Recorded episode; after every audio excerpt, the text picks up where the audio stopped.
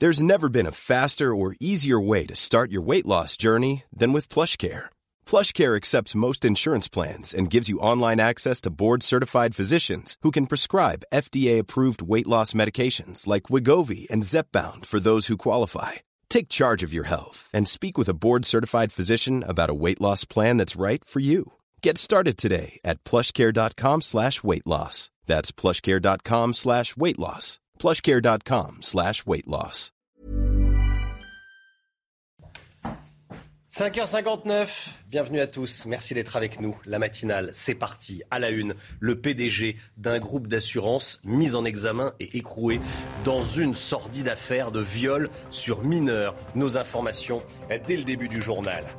Le prix de l'essence repasse la barre des 2 euros le litre en moyenne, notamment le prix du samplon 98. L'aide de l'État ne suffit plus. Damien Abad se défend, clame son innocence et dit qu'il ne démissionnera pas. Peut-il rester dans ces conditions au gouvernement? Je poserai la question à Marc Baudrier. A tout de suite, Marc. Avec le Guyot, on verra dans le chiffre éco pourquoi les cartes bancaires biométriques se développent. Vous payez avec vos empreintes digitales. A tout de suite, le Mick. Et puis les franciliens, mais aussi les habitants de l'Occitanie et de la région Auvergne-Rhône-Alpes, champions des incivilités au volant. Chaque région a sa spécialité, vous verrez. Le PDG du groupe de courtage en assurance ASSU 2000, mis en examen et incarcéré ce week-end. Jacques Boutier est visé par une enquête pour traite d'êtres humains et viol sur mineurs. Une femme de 22 ans l'accuse de l'avoir violée et tenue en captivité pendant 5 ans, Chana. Et devenant trop âgée pour lui, la jeune femme aurait été forcée de trouver sa remplaçante. Une adolescente de 14 ans aurait alors pris sa place dans l'appartement. Le détail, signé Jeanne Cancard.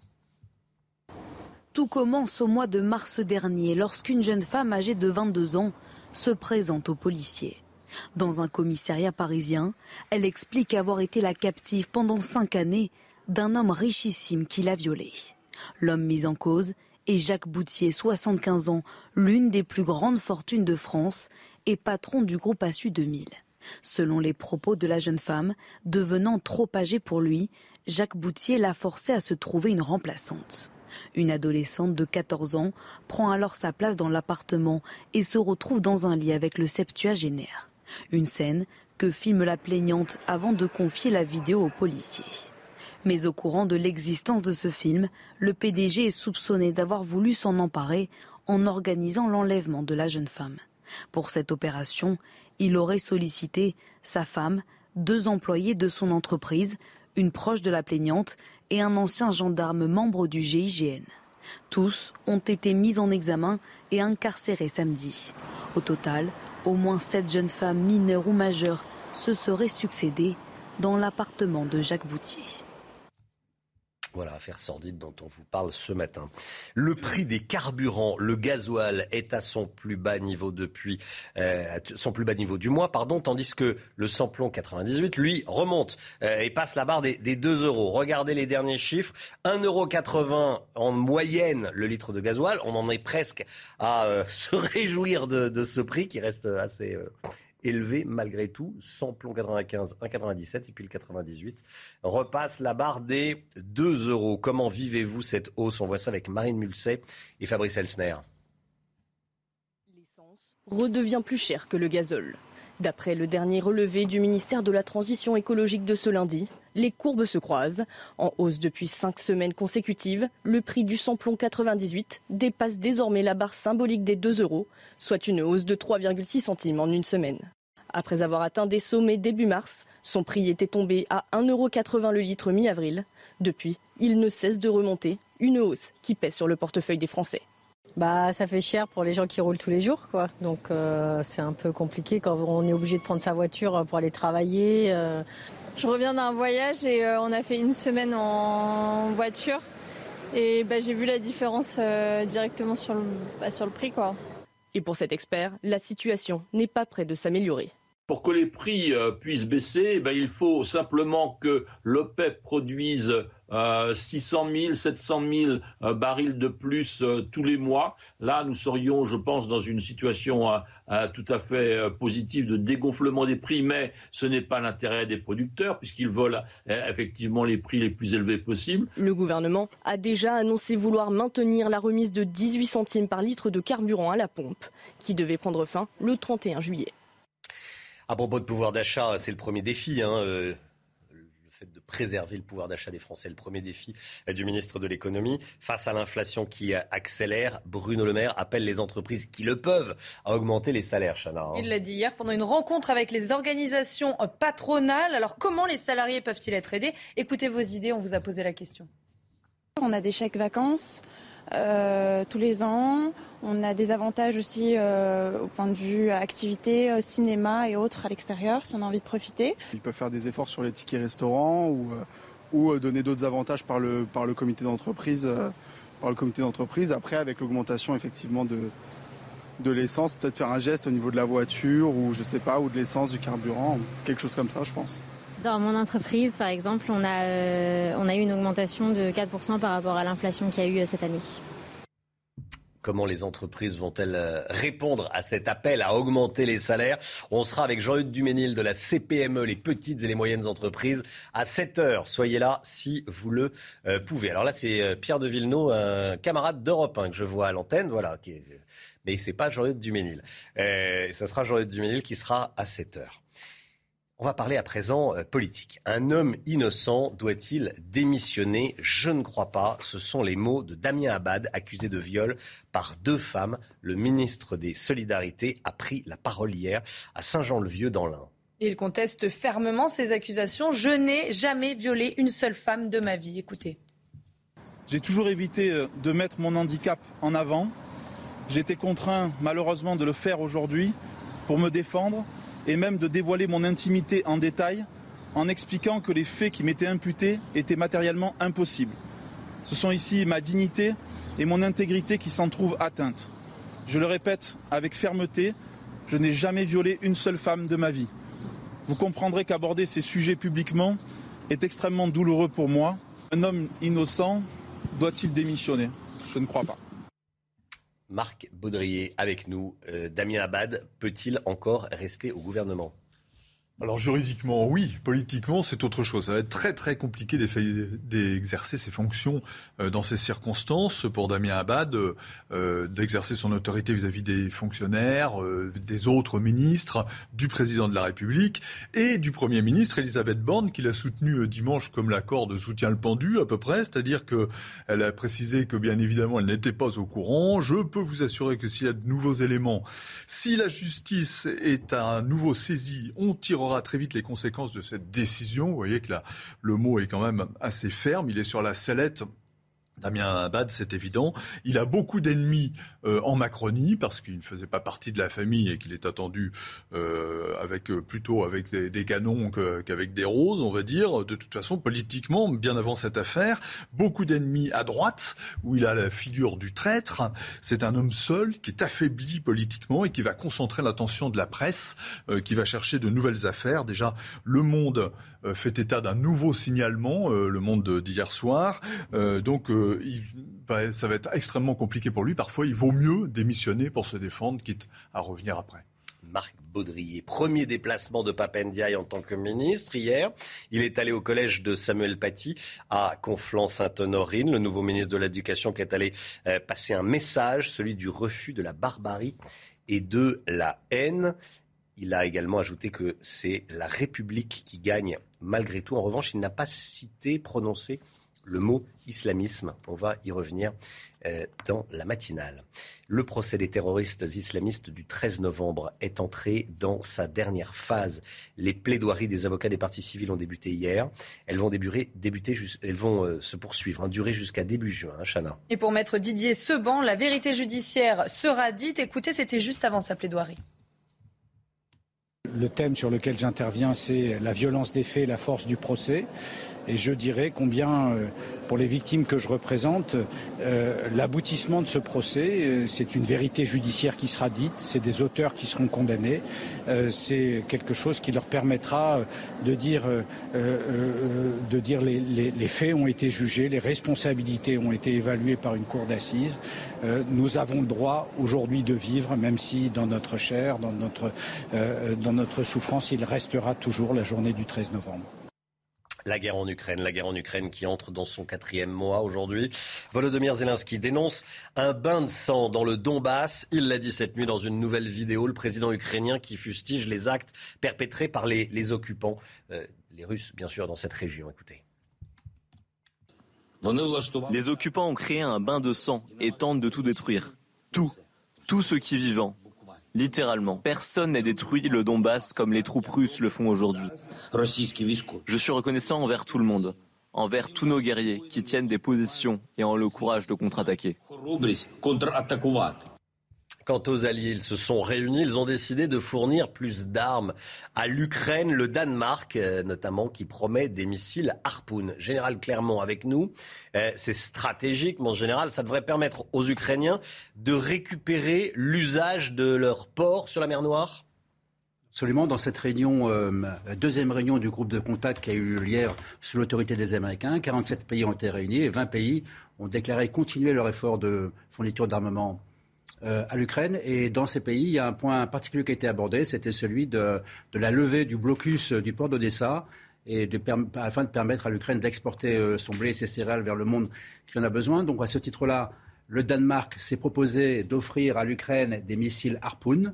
Un missile Harpoon, c'est un missile anti-navire avec un radar actif. Donc il, localise sa cible, il se dirige tout seul sur la cible. Le Danemark est le seul pays qui dispose de cette arme américaine en version euh, portée sur camion. Donc pourquoi portée sur camion? Parce que l'Ukraine n'a pas de chasseurs bombardiers capable d'emporter cette arme. L'Ukraine n'a pas de marine ni de sous-marin pour pouvoir tirer ce missile. Donc la seule solution, c'est euh, le tirer à partir de la terre, à partir de batteries côtières. Ils ont déjà des batteries Neptune, vous savez, les batteries qui ont détruit le Moxva il y a quelques semaines. Donc c'est une décision très importante prise par, euh, par la, communauté internationale de fournir ces armes dont le but est de rappeler qu'il y a une guerre aérienne, une guerre terrestre, mais aussi une guerre navale. Trois pays ont ce type d'armes le Danemark, la Finlande et le Royaume-Uni. La Finlande, c'est peut-être un petit peu tôt, mais c'est la Finlande qu'on a le plus. Donc je pense qu'on va arriver ce type d'armes sur le théâtre euh, très bientôt. C'est également la préparation de la bataille d'Odessa qui, qui fera la suite à la bataille du Donbass. Général Clermont, merci mon général.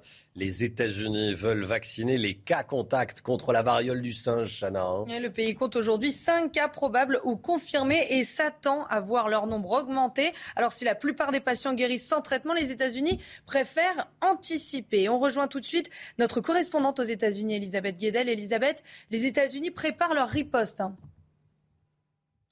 Et oui, pourtant, il n'y a qu'un seul cas confirmé pour le moment aux États-Unis, dans le Massachusetts, mais il y a quatre autres cas suspects à l'étude. Et comme ces cas sont répartis dans quatre États américains euh, différents, éloignés des uns des autres, hein, Massachusetts, New York, euh, Floride et Utah, et euh, que le virus détecté dans le cas confirmé dans le Massachusetts est le même que le virus détecté au Portugal, eh bien, les autorités sanitaires américaines pensent que euh, ce virus peut se propager euh, rapidement. Les États-Unis connaissent bien la variole du singe. Il y avait une cinquantaine de cas euh, en 2003. Il y a des vaccins, il y a des, des réserves de vaccins, alors de deux types différents. Un vaccin d'ancienne génération qui est moins efficace, qui a des effets secondaires plus lourds, puis qui est déconseillé pour les personnes qui ont de l'eczéma ou qui sont immunodéprimées. Et puis là, il y a 100 millions de doses, il y en a beaucoup. Et puis un autre vaccin de nouvelle génération euh, efficace, mais les États-Unis en ont euh, qu'un millier de doses. Donc on a repris la production et donc l'idée, ce n'est pas une grande campagne euh, nationale, hein, c'est vraiment effectivement vacciner les personnes proches des patients, les, familles, le personnel soignant très exposé. En tout cas, la Maison-Blanche se veut rassurante. Hein. Joe Biden, le président, a assuré qu'il y avait des vaccins pour protéger tous les Américains. Elisabeth Guedel en direct de New York. Merci Elisabeth. Nouvelle apparition d'Elisabeth II, la reine d'Angleterre, a visité hier après-midi une exposition horticole à Londres. Elle s'est déplacée en voiturette de golf. Plusieurs créations florales rendent hommage à la monarque, notamment une nouvelle rose, la Rosa Elisabeth, la reine Elisabeth II qui fêtera ses 70 ans de règne à partir du 2 juin prochain, la semaine prochaine. Bon voilà, elle a discuté, elle allait de, forme, Elisabeth II. Elle se déplace. Voilà la petite. 96 ans quand même. 96 ans. 96 ans. Euh, voilà, dans sa petite voiturette de, de, de, golf. Bon, effectivement, ils ne la font pas marcher. Hein, ils la préservent. Ils la préservent. Ils la préservent. Qui sont les champions de l'incivilité au volant en France? En tête, on retrouve les franciliens. Bon, c'est le résultat du dernier baromètre Ipsos de la Fondation Vinci Autoroute publié ce matin dans le Parisien les franciliens champions des incivilités. Mais pas que. Ben oui, pas que. Hein. Romain. Les rois de l'injure sont en Auvergne-Rhône-Alpes. Et les amateurs du klaxon se trouvent en Occitanie. Le détail avec Mathilde Moreau. Des conducteurs pas toujours très prudents sur le périphérique parisien. Et ça se confirme dans le dernier baromètre Ipsos de la Fondation Vinci Autoroute. Les franciliens sont les champions des mauvaises habitudes au volant.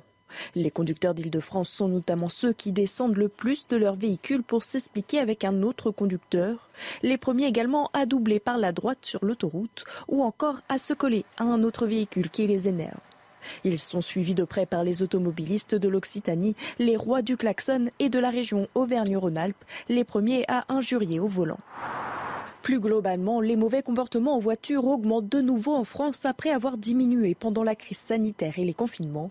65% des Français déclarent avoir déjà insulté un autre conducteur. Près des trois quarts indiquent utiliser leur téléphone au volant. Malgré ces mauvais résultats, ils sont tout de même 97% à donner une évaluation positive à leur conduite. Voilà, c'est vrai qu'on a une sacrée capacité à se transformer quand on, quand on est derrière un volant. On peut être très sympathique euh, dans la vie dès qu'on dès qu'on est au volant. Le Guillot, ça vous fait rire. C'est votre cas Je vous reconnais un peu. Je ne descends pas de véhicule, hein, en revanche. Je reste attaché avec la ceinture. Voilà, mais tout seul. vous pouvez avoir des, des mots plus haut, que plus haut que les autres. Bon, voilà, ça, ça arrive. Bon, faut pas, faut évidemment se calmer, se calmer. Je me le dis à moi aussi. Euh, 6h15, le point info, Chana Lousteau. Le nombre d'exécutions suite à une condamnation à la peine de mort augmente. C'est le constat d'Amnesty International sur l'année 2021. 579 exécutions ont été enregistrées l'année dernière dans le monde. C'est 20% de plus par rapport à 2020. Airbnb met fin à son offre de logement en Chine, une décision prise après les confinements à répétition mis en place depuis début 2020. La plateforme s'était lancée sur le marché chinois en 2016, mais ces dernières années, il n'a représenté qu'un pour cent des revenus du groupe. New York débranche son dernier kiosque téléphonique à pièces. C'est la fin d'une époque. À la place, vous retrouverez des bornes Wi-Fi gratuites. Alors pas d'inquiétude pour les fans de Superman. Manhattan va conserver quatre cabines fermées là où Clark Kent se changeait en super-héros. Et c'est vrai que ça servait aussi à ça, euh, les, cabines téléphoniques, effectivement. Euh, est-ce que vous aimez Michel Sardou? Bon, on est nombreux à aimer Michel Sardou.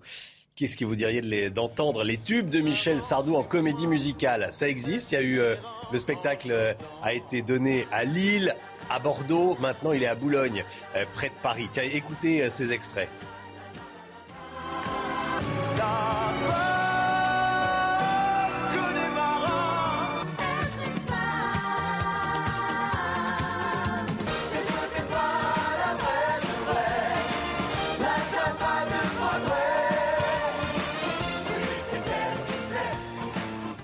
Comédie musicale avec les chansons de Michel Sardou. ça, ça peut que fonctionner, il peut que y avoir du monde.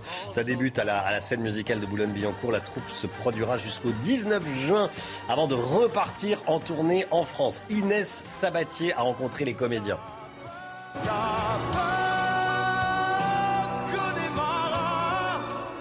Des paroles que l'on a déjà tous chantées, mais avec une histoire jamais racontée. Je vais t'aimer, c'est une bande de six amis et leurs aventures qui évoluent au fil de l'histoire pendant 40 ans. Le France, femme des années 80, le récit historique avance avec les tubes de Michel Sardou, réinterprétés par un casting de jeunes acteurs.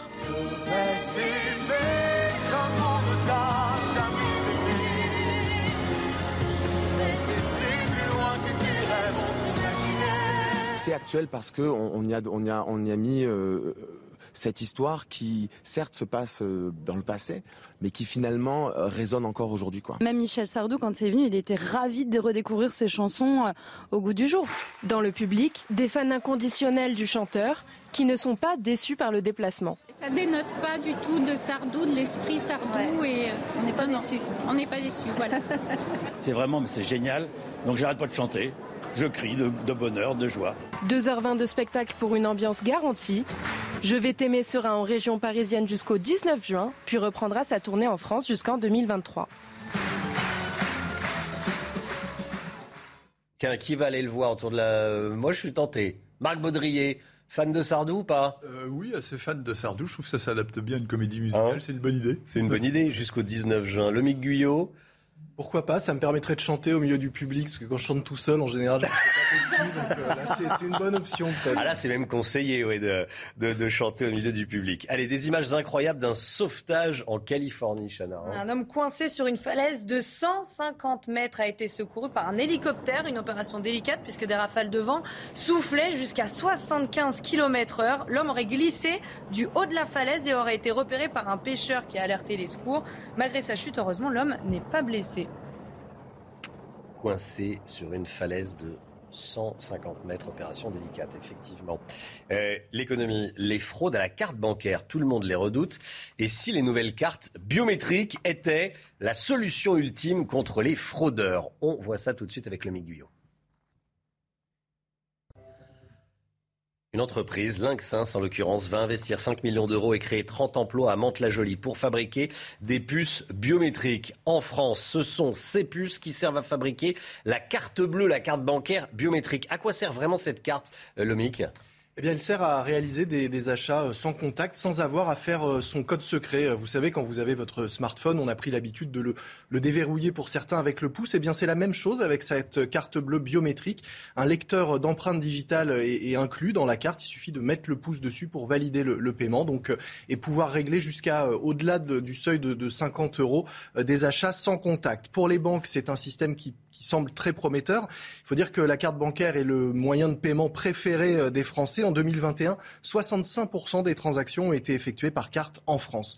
La première banque à proposer euh, cette carte, c'est BNP Paribas depuis un peu moins d'un an. Le Crédit Agricole commence tout juste à la commercialiser et la Société Générale devrait bientôt suivre.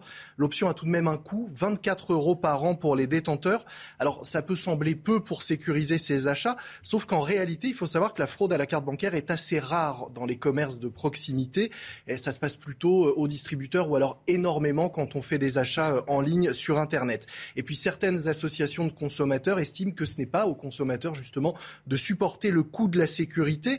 C'est même contraire au code monétaire et financier. C'est en effet à la banque de s'assurer que sa carte est sécurisée et c'est à elle d'ailleurs de payer, de vous rembourser en cas de problème ou de fraude.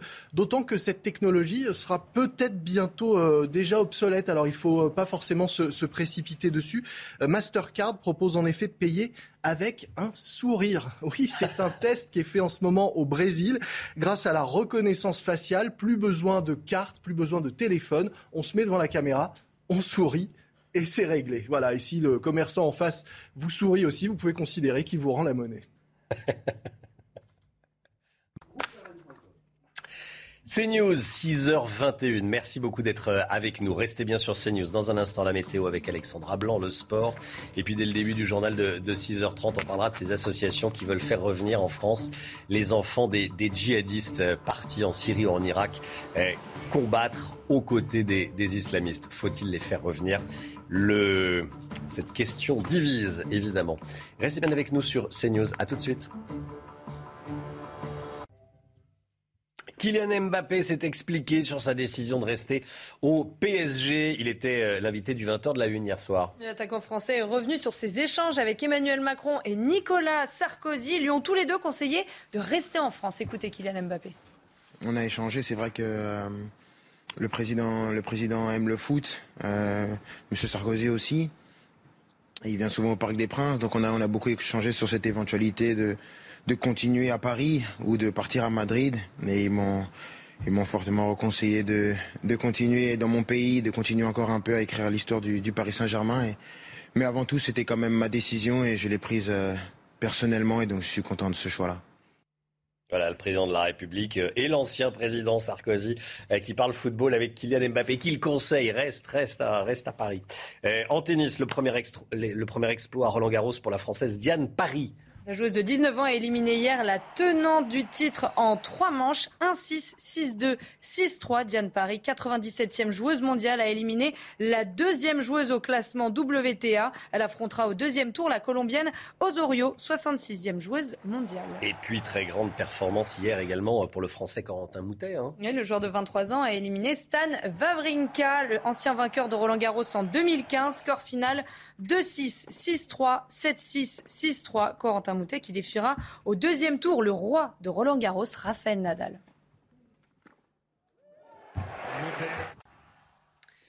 Le retour de la fraîcheur, la météo tout de suite, Alexandra Blanc.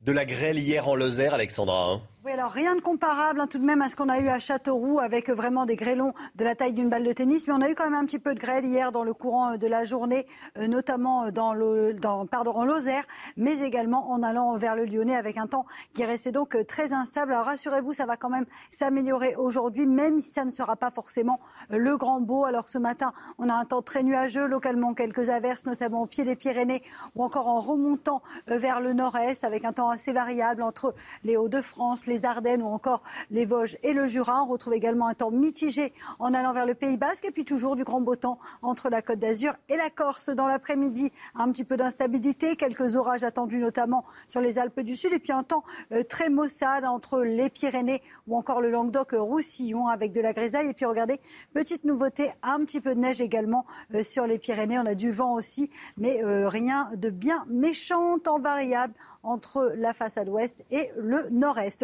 Les températures, eh bien, on retrouve l'influence d'un flux océanique et donc, conséquence, eh bien, c'est beaucoup plus respirable avec 10 degrés en moyenne à Paris ce matin, 13 degrés à Toulouse ou encore 11 degrés en allant euh, vers le Puy-en-Velay. Puis dans l'après-midi, les températures dégringolent on repasse d'ailleurs bien en dessous des normales de saison. Hein. C'est un petit peu frais euh, pour la saison avec en moyenne 18 euh, degrés euh, pour Toulouse ou encore Biarritz. Vous aurez entre 18 et 20 degrés entre Limoges et Clermont-Ferrand, 18 degrés à Paris et en moyenne 17 degrés pour la région lilloise. Température donc un petit peu fraîche pour la saison. On va conserver quand même de la chaleur entre la Côte d'Azur et la Corse avec 26 degrés en moyenne à Marseille. La suite du programme. Alors je sais que ça vous intéresse. Vous allez être nombreux à être en vacances entre jeudi et euh, dimanche. Alors au programme mercredi encore quelques orages, mais principalement en montagne. Jeudi, petite dégradation entre le sud-ouest et le centre-est. Et puis vendredi, au niveau de la Côte d'Azur, encore de la Corse, on aura un temps assez instable, mais partout ailleurs, grand beau temps, avec en prime des températures qui vont remonter. Le week-end de l'Ascension s'annonce globalement assez beau, pas trop chaud, avec des températures à peu près conformes au normal de saison. Fin de la vague de chaleur. C'est News, il est 6h29. Merci d'être avec nous à la une ce matin. Des associations qui réclament le retour en France d'enfants de djihadistes partis rejoindre les rangs des islamistes en Syrie ou en Irak. Faut-il les faire revenir? Le sujet divise. Que s'est-il passé à l'ambassade du Qatar à Paris hier matin quand un homme drogué et hurlant à Akbar a tué un agent de sécurité? Les policiers ont mis 30 minutes à obtenir l'autorisation de rentrer car l'ambassade est territoire étranger. L'inflation et cette question, qui va préserver le pouvoir d'achat des Français, l'État ou les entreprises? On verra les pistes très précisément, très précisément avec vous. Lomic Guyot. A tout de suite, Lomic. La guerre en Ukraine entre dans son quatrième mois. Le Donbass est-il en train de tomber? Le général Clermont est avec nous. À tout de suite, mon général. Et puis, renouveler son passeport, c'est très compliqué. Certaines familles ont des angoisses pour cet été. Reportage en Gironde où des mesures ont été prises, vous verrez.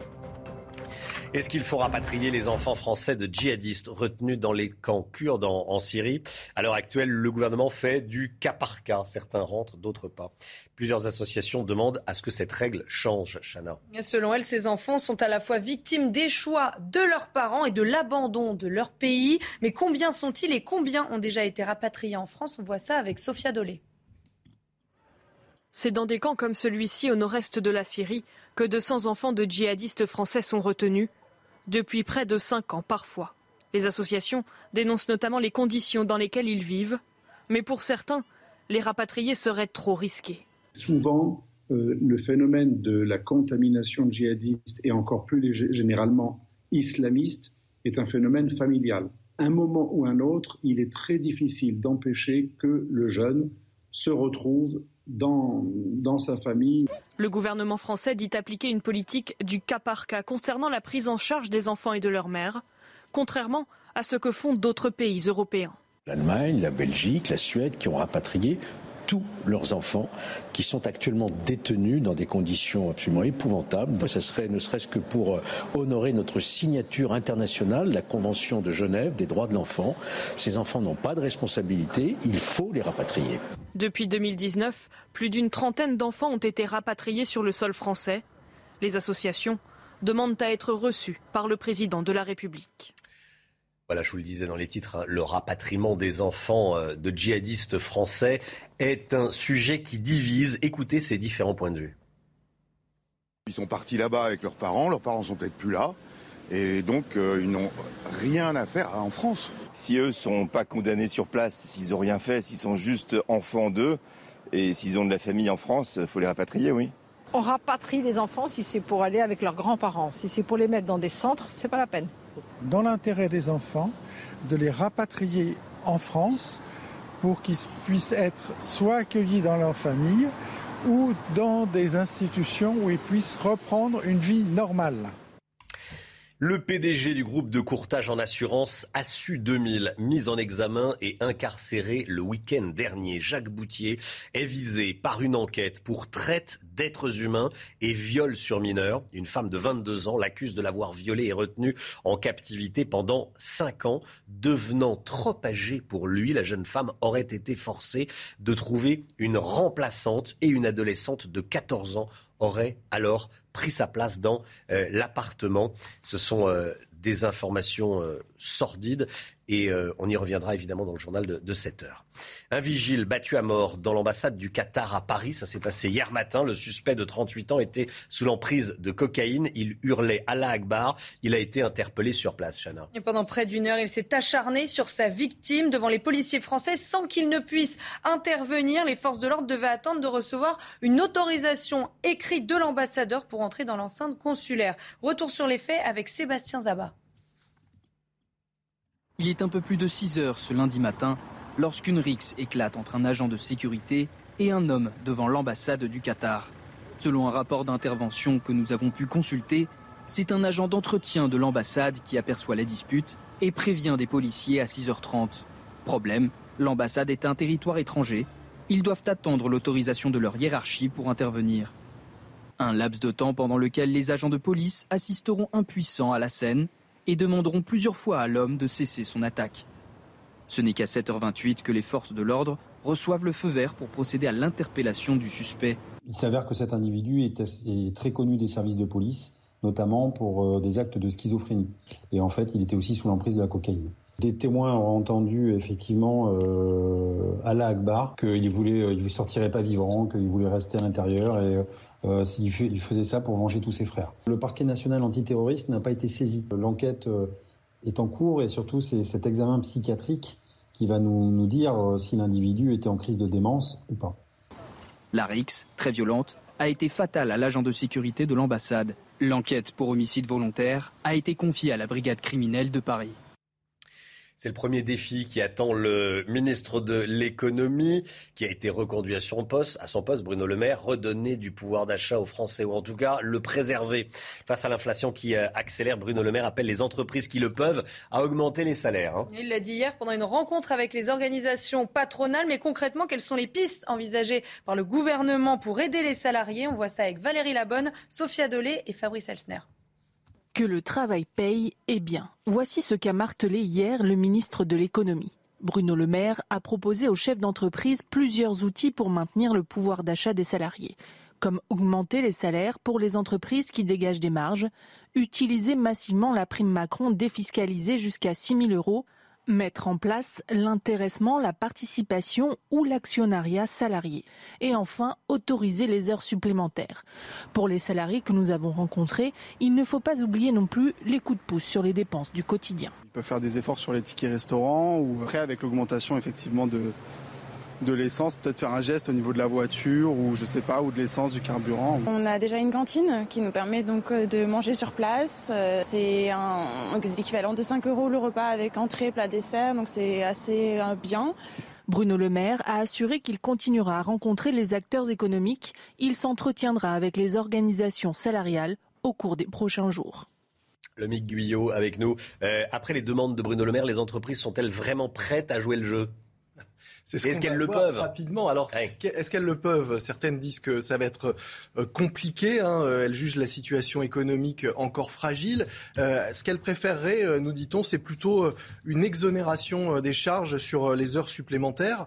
mais Bruno Le Maire veut plus. Il l'a dit. Il voudrait vraiment un coup de pouce sur les salaires, ou à défaut, en tout cas, inciter les entreprises à verser la fameuse PEPA, la prime exceptionnelle pouvoir d'achat, dite prime Macron. Son montant a été relevé il est passé de 1000 à 3000 euros et même 6000 euros pour les entreprises de moins de 50 salariés ou ayant signé un accord d'intéressement. Mais elle ne pourra concerner que les euh, salariés qui touchent au maximum trois fois le SMIC. Le SMIC d'ailleurs qui a lui-même été euh, revalorisé euh, récemment, mais ce SMIC ne concerne que 12% des salariés. Donc on voit bien qu'il y a encore toute une partie de la population qui ne sera pas concernée par ces mesures, à moins que les entreprises effectivement décident d'augmenter les salaires. C'est là tout l'enjeu des discussions actuelles, mais pour l'instant le gouvernement ne peut qu'inciter les entreprises à le faire et n'est pas décidé à aller plus loin avec une obligation, notamment euh, autour de cette prime.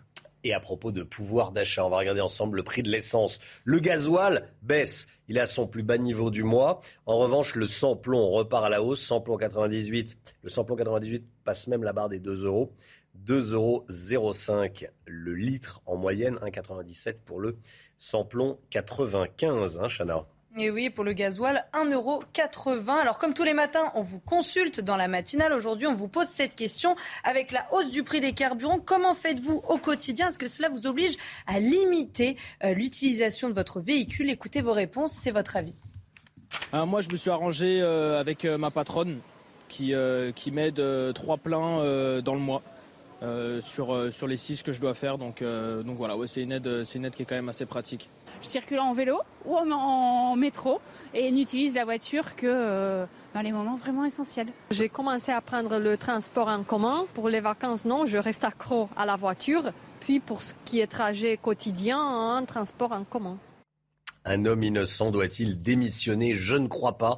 Ce sont les mots de Damien Abad, accusé de viol par deux femmes. Le ministre des Solidarités a pris la parole hier à Saint-Jean-le-Vieux dans l'Ain. Il conteste fermement ces accusations. Je n'ai jamais violé une seule femme de ma vie. Écoutez. J'ai toujours évité euh, de mettre mon handicap en avant. J'ai été contraint malheureusement de le faire aujourd'hui pour me défendre et même de dévoiler mon intimité en détail en expliquant que les faits qui m'étaient imputés étaient matériellement impossibles. Ce sont ici ma dignité et mon intégrité qui s'en trouvent atteintes. Je le répète avec fermeté, je n'ai jamais violé une seule femme de ma vie. Vous comprendrez qu'aborder ces sujets publiquement est extrêmement douloureux pour moi. Un homme innocent doit-il démissionner? Je ne crois pas. Voilà, Damien Abad qui bénéficie bien sûr de la présomption d'innocence. Il faut ajouter que les deux enquêtes euh, ont été classées sans suite. La guerre en Ukraine, les prochaines semaines seront difficiles pour les Ukrainiens. C'est Volodymyr Zelensky qui l'a dit cette nuit, Chana. Oui, il l'a dit dans une nouvelle vidéo. Écoutez ce qu'il a dit concrètement. Les semaines de guerres à venir seront très difficiles et nous devons en avoir conscience. Mais nous n'avons pas d'alternative au combat. Combattre et gagner, libérer nos terres et notre peuple. Les occupants veulent tout nous prendre, notamment le droit de vivre en tant qu'Ukrainiens. La Russie et l'Ukraine qui entrent dans leur quatrième mois de conflit aujourd'hui. La région de Lugansk est désormais presque totalement envahie. Général Clermont avec nous. Le Donbass est-il en train de tomber entre les mains des Russes? C'est trop tôt pour répondre à la question. Mmh. par contre, on voit bien que que la réorientation des combats décidée par la Russie le 18 avril, hein, euh, donc là, c'est pas le quatrième mois, c'est le 36e jour de la campagne du Donbass, euh, commence à porter ses fruits. Euh, en raison, grâce à la puissance de feu des Russes et finalement à une, organisation qu'ils ont réussi à mettre en place après l'échec euh, de l'invasion du 24 février. Donc aujourd'hui, tout l'effort de guerre des Russes est porté sur la région de Luhansk, en particulier sur une ville qui s'appelle Severodonetsk, dont on entendra euh, fréquemment le nom. C'est une ville de 100 000 habitants, il reste plus beaucoup d'habitants. Elle devrait subir le même sort que Mariupol, c'est-à-dire détruite. Il est probable que la stratégie russe est toujours la stratégie de la terreur, du fer et du feu. Et c'est pour les raisons pour lesquelles le président Zelensky souligne que les jours vont être très difficiles euh, pour les populations. on a une guerre de position, une guerre d'usure, une guerre d'attrition qui n'a rien à voir avec la guerre précédente, dans laquelle le combat peut s'installer dans la durée. Poutine aime les guerres longues. il préfère un conflit qui s'enlise à un conflit perdu. Donc on est probablement parti sur une guerre longue dans le Donbass. Les, semaines à venir sont décisives, tout le monde le sait, tout le monde le dit. Euh, la capacité de résistance des Ukrainiens va être mise à mal. Euh, ils vont dépendre de l'approvisionnement en, armement qui va arriver de l'Occident, qui n'arrive pas si vite que ça, compte tenu de la puissance des Russes. donc effectivement, euh, l'effort sur le, Donbass va se poursuivre. C'est la priorité des Russes. 90% des forces russes sont engagées. les combats vont être très violents. On n'est qu'au début de la violence de ces combats, j'en ai bien peur. et donc on saura dans quelques semaines qui sont critiques euh, si le Donbass va tomber au pas entre les mains des Russes. Général Clermont, merci mon général. La variole du singe, les États-Unis veulent anticiper et vacciner les personnes ayant été en contact avec les malades. Cette maladie euh, qui vient d'Afrique de l'Ouest s'étend en Europe, en Amérique du Nord et en Australie. Hein. Et les spécialistes alertent, l'augmentation simultanée des cas dans différents, pays est atypique. Comment expliquer cette recrudescence des cas? Élément de réponse avec Marine Mulset. La vague inhabituelle de cas de variole du singe inquiète les autorités sanitaires. Une quinzaine de pays occidentaux sont touchés, dont neuf pays européens. En marge de sa tournée asiatique, le président américain s'est dit préoccupé par la situation. Nous travaillons dur pour savoir ce que nous faisons et quel vaccin, s'il y en a un, pourrait être disponible pour cette maladie. Mais c'est une préoccupation dans la mesure où si cela se propageait, cela serait conséquent. La plupart des cas de variole du singe sont pour leur sans gravité mais les inconnues sont encore nombreuses. Plusieurs scénarios sont envisagés pour expliquer l'importation de la maladie hors du continent africain. Une circulation plus active dans certains pays d'Afrique comme le Nigeria ou la République démocratique du Congo. Et le retour à la normale du trafic aérien depuis la pandémie de Covid-19 qui pourrait avoir favorisé la sortie du virus de sa zone endémique. Autre hypothèse, l'arrêt de la vaccination massive dans les années 80 contre la variole, suite à l'éradication de la maladie, a laissé les moins de 50 ans aujourd'hui sans protection. La plupart des cas occidentaux ont été recensés au sein de la communauté homosexuelle. De son côté, ONU-SIDA met en garde contre l'homophobie et le racisme constatés depuis ces annonces. Et puis notez que le nombre d'exécutions suite à une condamnation à la peine de mort augmente. C'est le constat d'Amnesty International sur l'année dernière. 579 exécutions enregistrées l'année dernière dans 18 pays où la peine de mort est encore en vigueur.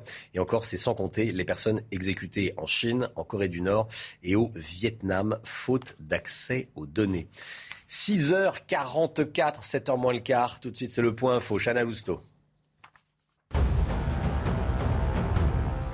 Qui sont les champions de l'incivilité au volant en France Le Parisien publie un baromètre ce matin. En tête, on retrouve les franciliens, mais pas que. Les rois de l'injure sont en Auvergne-Rhône-Alpes les amateurs du klaxon sont en Occitanie.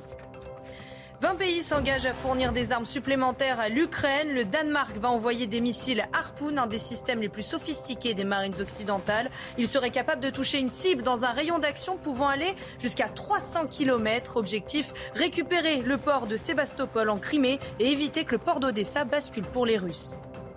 Une nouvelle tempête de poussière frappe l'Irak, le Koweït et l'Arabie saoudite. En Irak, cela a déclenché des troubles respiratoires chez plus d'un millier de personnes. Des aéroports et les administrations publiques ont également dû suspendre leurs activités. Depuis la mi-avril, l'Irak a connu pas moins de neuf tempêtes de poussière et de sable.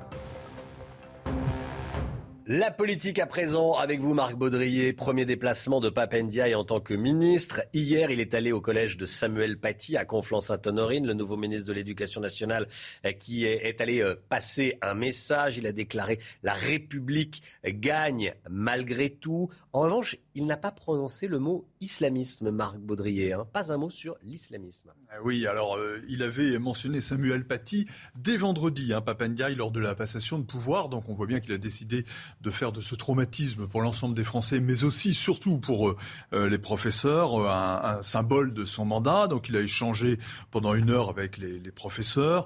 il a, il a voulu délivrer un message très simple, celui du refus de la barbarie et de la haine. On voit que les propos de Papendiaï sont extrêmement consensuels et un peu en, dessous de l'enjeu. Vous avez raison. Il saluait des initiatives euh, prises par les enseignants, par l'équipe éducative, par les élèves. Il veut montrer à quel point la République plonge profond euh, dans la nation. C'est un peu court. Alors, quelle est la signification des propos de Papendiaï? Eh bien, euh, c'est une sorte d'exorcisme, une accumulation de mots creux qui sont gentils, inclusifs, très politiquement corrects. Mais euh, l'idée, c'est de tenir la réalité à distance. À Conflans-Sainte-Honorine, l'islamisme a défié un symbole de la France, de son État, de son enseignement, de la, manière la plus sauvage et la plus radicale qui soit. Alors, ces mots gentils sont, paraissent vraiment comme impuissants, sans volonté de combattre surtout. C'est un regard très intellectuel qui est posée sur, ce, sur cette voie de fait, car l'islamisme ne se noie pas dans un flot de paroles, il se combat pied à pied, de manière concrète, hein, sur le terrain, dans les classes, dans des zones où son influence est considérable. On n'a pas vu cette volonté de combattre euh, chez Papendiaï. Marc Baudrier, merci Marc. Question, si vous envisagez de partir en, vacances cet été et de passer les, frontières, euh, regardez bien si votre passeport est valide. S'il ne l'est pas, vous, pouvez avoir des, soucis. Vous êtes euh, nombreux à vous poser cette question à l'approche des, vacances d'été. Les délais d'obtention des papiers d'identité explosent, Chana. Hein. Mais attention, il y a quelques solutions qui se présagent dans certaines mairies. Pour que ça aille plus vite, certaines mairies agrandissent leur service d'état civil. C'est le cas en Gironde. Regardez ce reportage signé Antoine Estève. Des passeports et cartes d'identité n'a jamais connu une telle effervescence. À Libourne, beaucoup de demandes proviennent de personnes qui habitent parfois à plus de 100 km. Même en poussant très loin, l'île de Léron, Royan, je n'arrivais pas à avoir de, de rendez-vous avant le, premier, c'était le 22 octobre. Et par hasard, j'ai fait euh, mairie de Libourne et là, j'avais donc c'était le 17 mai, j'ai réussi à avoir un créneau le 23 mai. Je me suis connectée ce matin sur euh, le rendez-vous et directement, j'ai eu mon rendez-vous à 10h50. Dans ce service, on limite le temps d'entretien pour l'obtention d'un passeport à 20 minutes contre 30 auparavant, ce qui permet de libérer des dizaines de rendez-vous. Le passeport parce qu'il y a un voyage. Dans l'absolu, ça peut être effectivement euh, euh, 5, 6 semaines, mais des fois, euh, on, on, peut avoir la chance d'avoir en 15 jours, 3 semaines, un traitement possible. Une fois le dossier déposé, il faut espérer un traitement rapide de la demande par l'administration. En fonction des urgences, on fait un mail d'urgence au CERT, donc le centre de contrôle de la préfecture, afin qu'il puisse traiter en urgence euh, les demandes que nous venons d'enregistrer. L'objectif de la mairie de Libourne, c'est d'atteindre 300 créneaux par semaine contre moins de 150 en temps normal et surtout réduire le temps d'attente afin d'obtenir un passeport avant l'été. C'est vrai que quand on voit ça, on paye des impôts et la France est plutôt bien doté hein, en termes de, en termes d'impôts et, et ça fonctionne pas. Bon, il y y y a des initiatives à droite, à gauche notamment. À Libourne. Allez, on part à Cannes, hein, Chana? Et oui, David Cronenberg sur les marches à Cannes. Hier, le réalisateur est venu présenter son nouveau film, Crime du futur. Alors attention, c'est pas un film pour enfants, je préfère vous prévenir. Au casting, on retrouve Léa Seydoux ou encore l'acteur principal, Vigo Mortensen. Et puis le film Nos Frangins a connu un bel accueil du public. Et oui, c'est le réalisateur Rachid Bouchareb qui a fait ce film et qui a fait son grand retour à Cannes. Dans ce film, il raconte la mort de Malik Ouzekine, tué euh, par deux policiers en 1986, et celle d'un autre jeune homme abattu le même soir par un policier en civil. Au casting, on retrouve notamment l'excellent Reda Kateb. Le sport, tout de suite avec Kylian Mbappé, qui nous explique pourquoi il reste au Paris Saint-Germain. Ah, le football, c'est pas que du sport, hein, c'est aussi de la politique. Emmanuel Macron et Nicolas Sarkozy ont conseillé Kylian Mbappé. Hein. Ah oui, c'est ce qu'il a dit hier. Ils, lui ont tous les deux conseillé de rester en France. Écoutez Kylian Mbappé. On a échangé, c'est vrai que euh, le, président, le président aime le foot, euh, Monsieur Sarkozy aussi.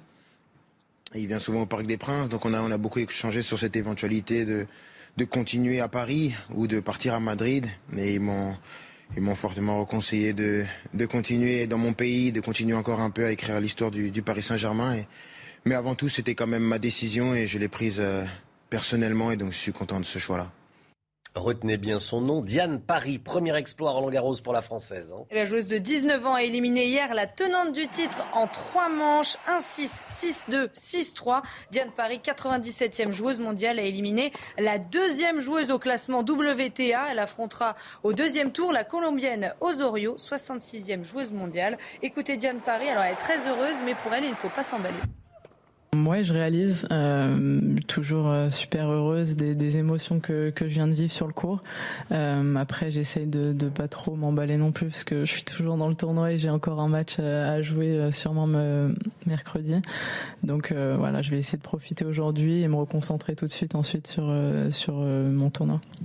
Voilà, Diane Paris, puis très belle performance également pour Corentin Moutet. Eh oui, le joueur de 23 ans a éliminé Stan Wawrinka, l'ancien euh, vainqueur de Roland Garros en 2015. Score final 2-6, 6-3, 7-6, 6-3. Corentin Moutet qui défiera au deuxième tour le roi de Roland Garros, Raphaël Nadal. Réveil en musique avec une représentante de la, de la nouvelle génération de la chanson française. Elle a euh, gagné The Voice. Elle sort un, album, ça sera le 26 août prochain, ça s'appelle Au bout du monde, c'est Margué, on l'écoute.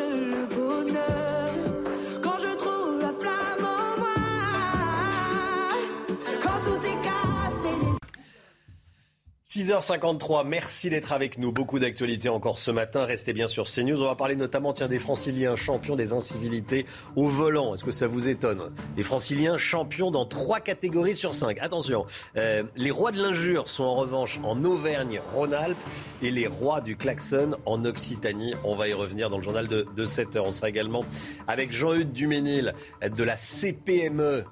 La, syndicat des petites et moyennes entreprises. On va parler augmentation de salaire. Tiens, que peuvent faire les petites et moyennes entreprises? Restez bien avec nous sur CNews. À tout de suite.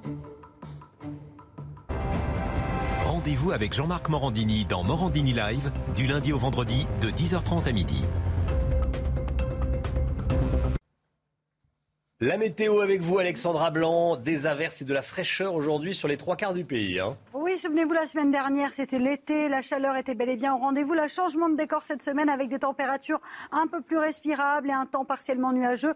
Comme c'était le cas hier en Bretagne, on va conserver aujourd'hui une alternance de nuages, d'éclaircies et de quelques averses quasiment partout. Alors ce matin, temps nuageux notamment au pied des Pyrénées ou encore en remontant vers les Ardennes, la Lorraine ou encore l'Alsace avec actuellement quelques petites gouttes de pluie. On retrouve en revanche un temps beaucoup plus lumineux entre la Côte d'Azur et la Corse et un petit peu d'instabilité euh, sur le Roussillon avec possiblement quelques orages. Dans l'après-midi, l'instabilité va se cantonner principalement aux Alpes du Sud. On va retrouver même un petit peu de neige en montagne, notamment sur les Pyrénées et du vent autour du golfe du Lion avec un temps donc assez variable. Je vous le disais, alternance de nuages, d'éclaircies et d'averses hein, sur les trois quarts du pays.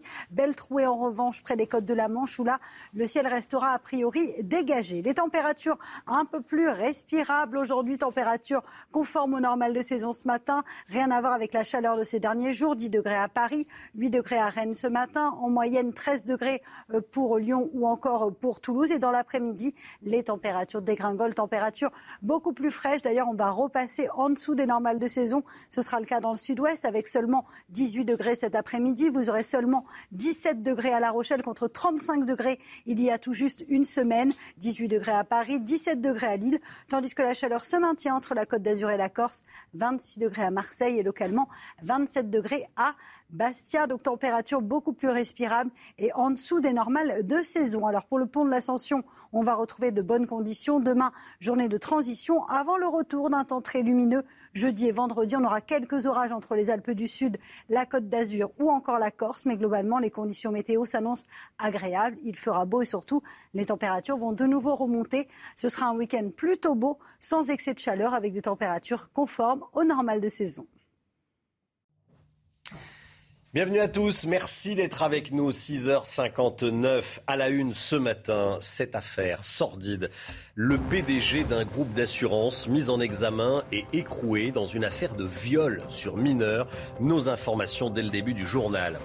Les franciliens, mais aussi les habitants de l'Occitanie et de la région Auvergne-Rhône-Alpes, champions des incivilités au volant. Chaque région a sa spécialité, vous allez voir. Avec Lomic Guyot, on verra dans le chiffre éco pourquoi les cartes bancaires biométriques se développent. Vous payez avec vos empreintes digitales. Le pouvoir d'achat en France et l'inflation qui est pour l'heure à 5%. Quels sont les secteurs qui peuvent augmenter les salaires aujourd'hui? Je poserai la question à Jean-Hugues Duménil, Jean-Hugues Duménil, secrétaire général de la CPME, invité de 7h dans la matinale. A tout de suite Jean-Hugues Duménil et merci d'être avec nous. Et puis l'automobile, à 7h20. Comment être sûr que le kilométrage de la voiture d'occasion qu'on s'apprête à acheter n'a pas été trafiqué? Les réponses de Pierre Chasseret. Le PDG d'un groupe de courtage en assurance, Assu 2000, mis en examen et incarcéré ce week-end. Jacques Boutier est visé par une enquête pour traite d'êtres humains et viol sur mineurs. Une femme de 22 ans l'accuse de l'avoir violé et retenue en, en, captivité pendant 5 ans, Chana. Est devenue euh, trop âgée pour lui. La jeune femme aurait été forcée de trouver sa remplaçante. Une adolescente de 14 ans aurait alors pris sa place dans l'appartement. Le détail signé Jeanne Cancard. Tout commence au mois de mars dernier lorsqu'une jeune femme âgée de 22 ans se présente aux policiers.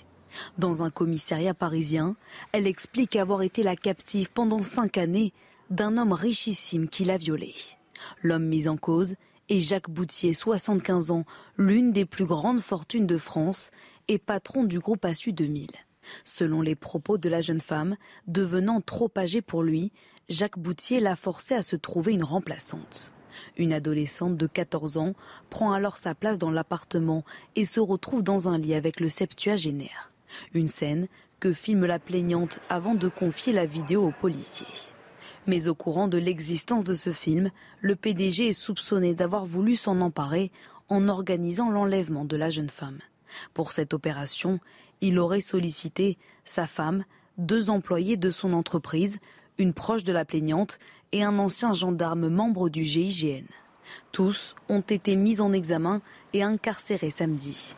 Au total, au moins sept jeunes femmes mineures ou majeures se seraient succédées dans l'appartement de Jacques Boutier.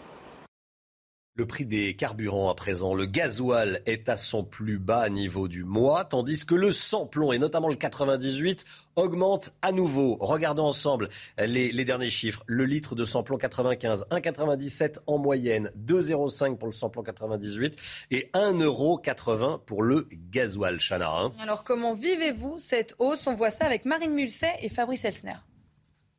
L'essence redevient plus chère que le gazole. D'après le dernier relevé du ministère de la Transition écologique de ce lundi, les courbes se croisent.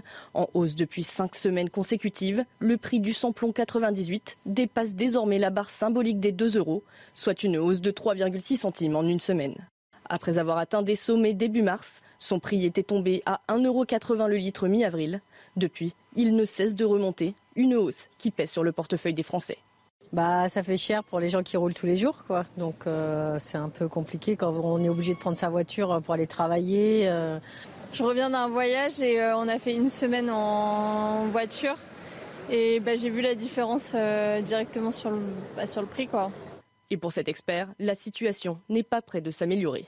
Pour que les prix puissent baisser, bah, il faut simplement que l'OPEP produise 600 000, 700 000 barils de plus euh, tous les mois. Là, nous serions, je pense, dans une situation euh, euh, tout à fait positive de dégonflement des prix, mais ce n'est pas l'intérêt des producteurs puisqu'ils veulent effectivement les prix les plus élevés possibles. Le gouvernement a déjà annoncé vouloir maintenir la remise de 18 centimes par litre de carburant à la pompe, qui devait prendre fin le 31 juillet.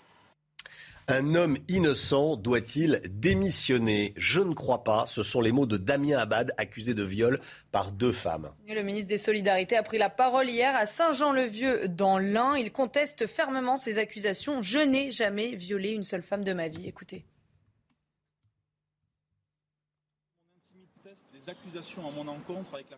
J'ai toujours évité euh, de mettre mon handicap en avant. J'ai été contraint malheureusement de le faire aujourd'hui pour me défendre et même de dévoiler mon intimité en détail en expliquant que les faits qui m'étaient imputés étaient matériellement impossibles. Ce sont ici ma dignité et mon intégrité qui s'en trouvent atteintes. Je le répète avec fermeté, je n'ai jamais violé une seule femme de ma vie. Vous comprendrez qu'aborder ces sujets publiquement est extrêmement douloureux pour moi. Un homme innocent doit-il démissionner? Je ne crois pas. Marc Baudry avec nous. Damien Abad peut-il rester dans ces conditions au gouvernement? Ça va être très compliqué, euh, Romain, d'exercer ses fonctions euh, vis-à-vis des fonctionnaires, vis-à-vis de ses collègues ministres, vis-à-vis du président de la République. Euh, et puis on voit bien que le gouvernement le soutient comme la corde soutient le pendu. Elisabeth Borne l'a dit. Je peux vous assurer, elle l'a dit dimanche, je peux vous assurer que s'il y a de nouveaux éléments, si la justice est à nouveau saisie, on tirera toutes les conséquences de cette décision. On a vu déjà des soutiens plus, euh, plus massifs. Hein. Euh, il est sur la sellette, c'est clair. Il a énormément d'ennemis, euh, Damien Abad. il a des ennemis dans la Macronie parce qu'il vient d'intégrer ce camp et que d'autres espéraient sa place, certainement. Il a des ennemis à droite parce qu'il incarne la figure du traître. Il a des ennemis à gauche. C'est un homme seul, affaibli, qui va concentrer l'attention de la presse et de la, notamment de la presse d'investigation qui va chercher de nouvelles affaires.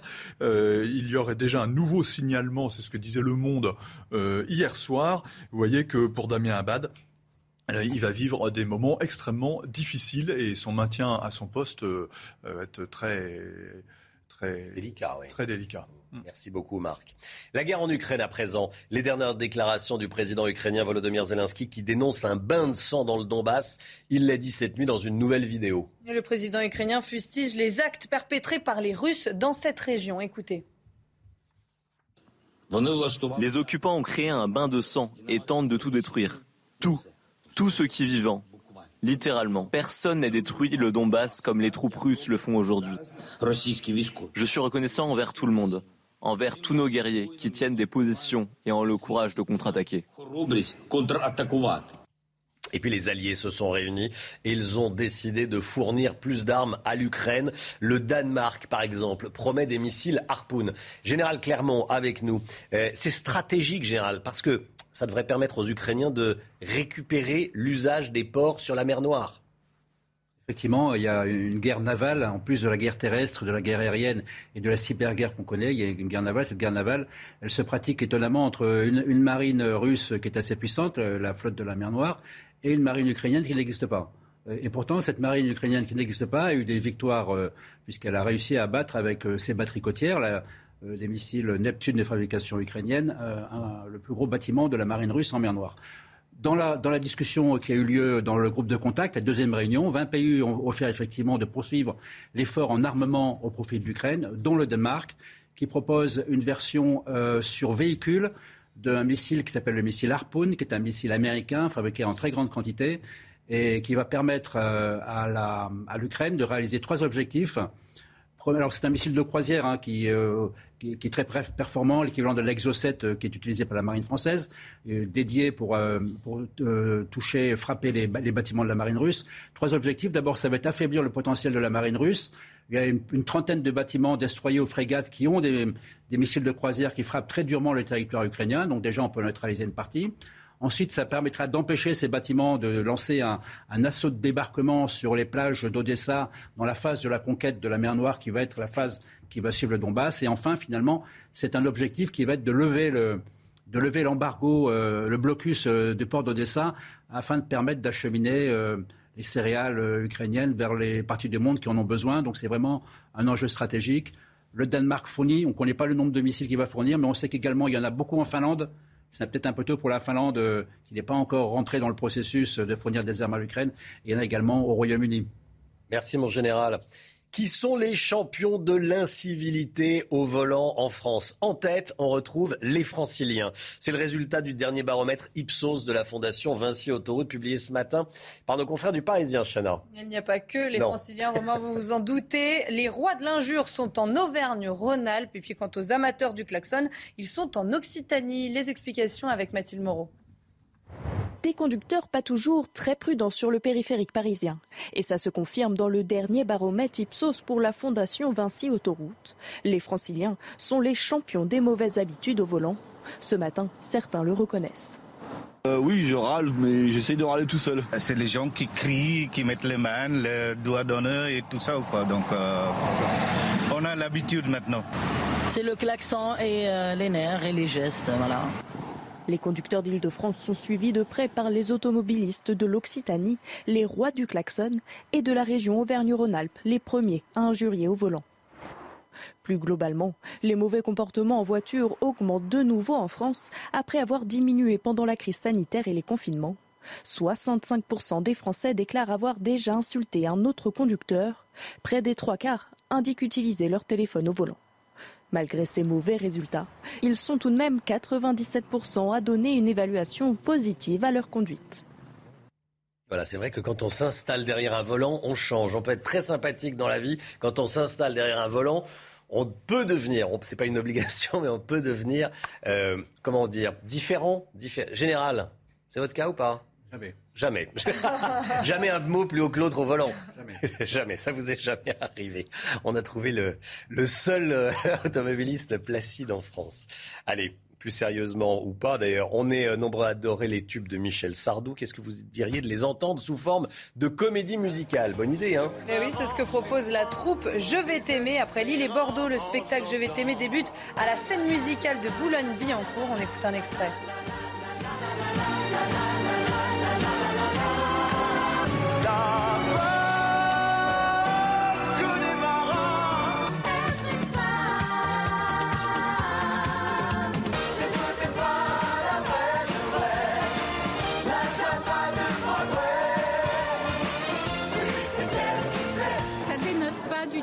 Sardou, de l'esprit Sardou et on n'est pas déçu. On n'est pas déçu, voilà.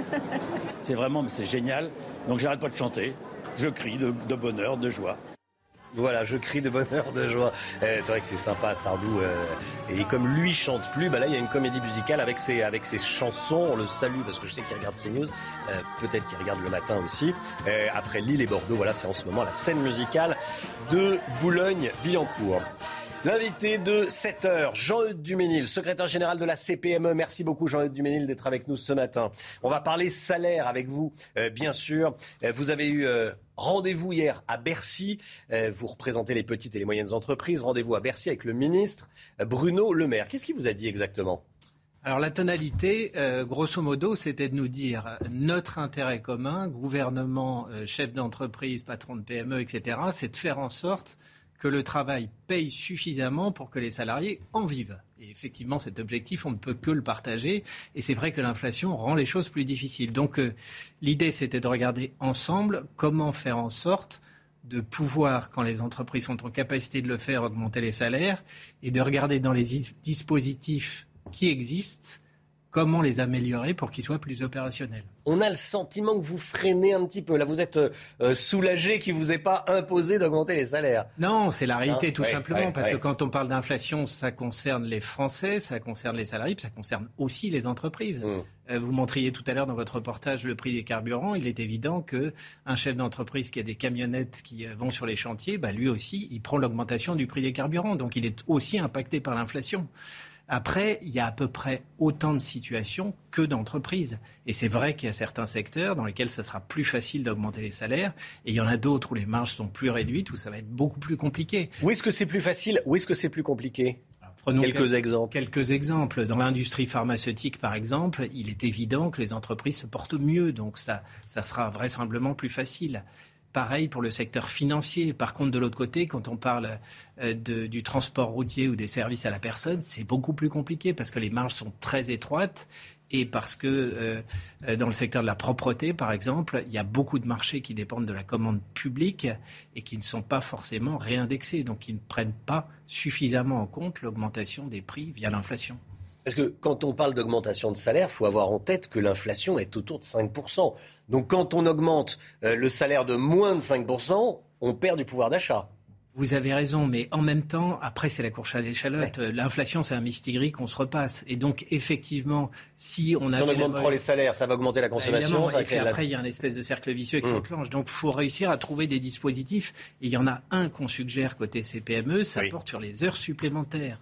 On a des difficultés aujourd'hui pour recruter des salariés dans les entreprises.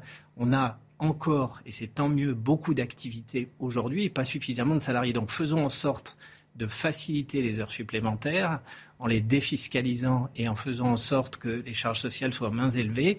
Ça sera gagnant pour les salariés qui pourront travailler davantage, gagner davantage, et les entreprises qui arriveront à avoir des salariés pour faire les marchés, et tout ça dans une logique de création de richesse. Et on pourra distribuer du pouvoir d'achat à partir de richesses qui sera créée et pas simplement distribuer de l'argent qu'on n'a pas. Hum.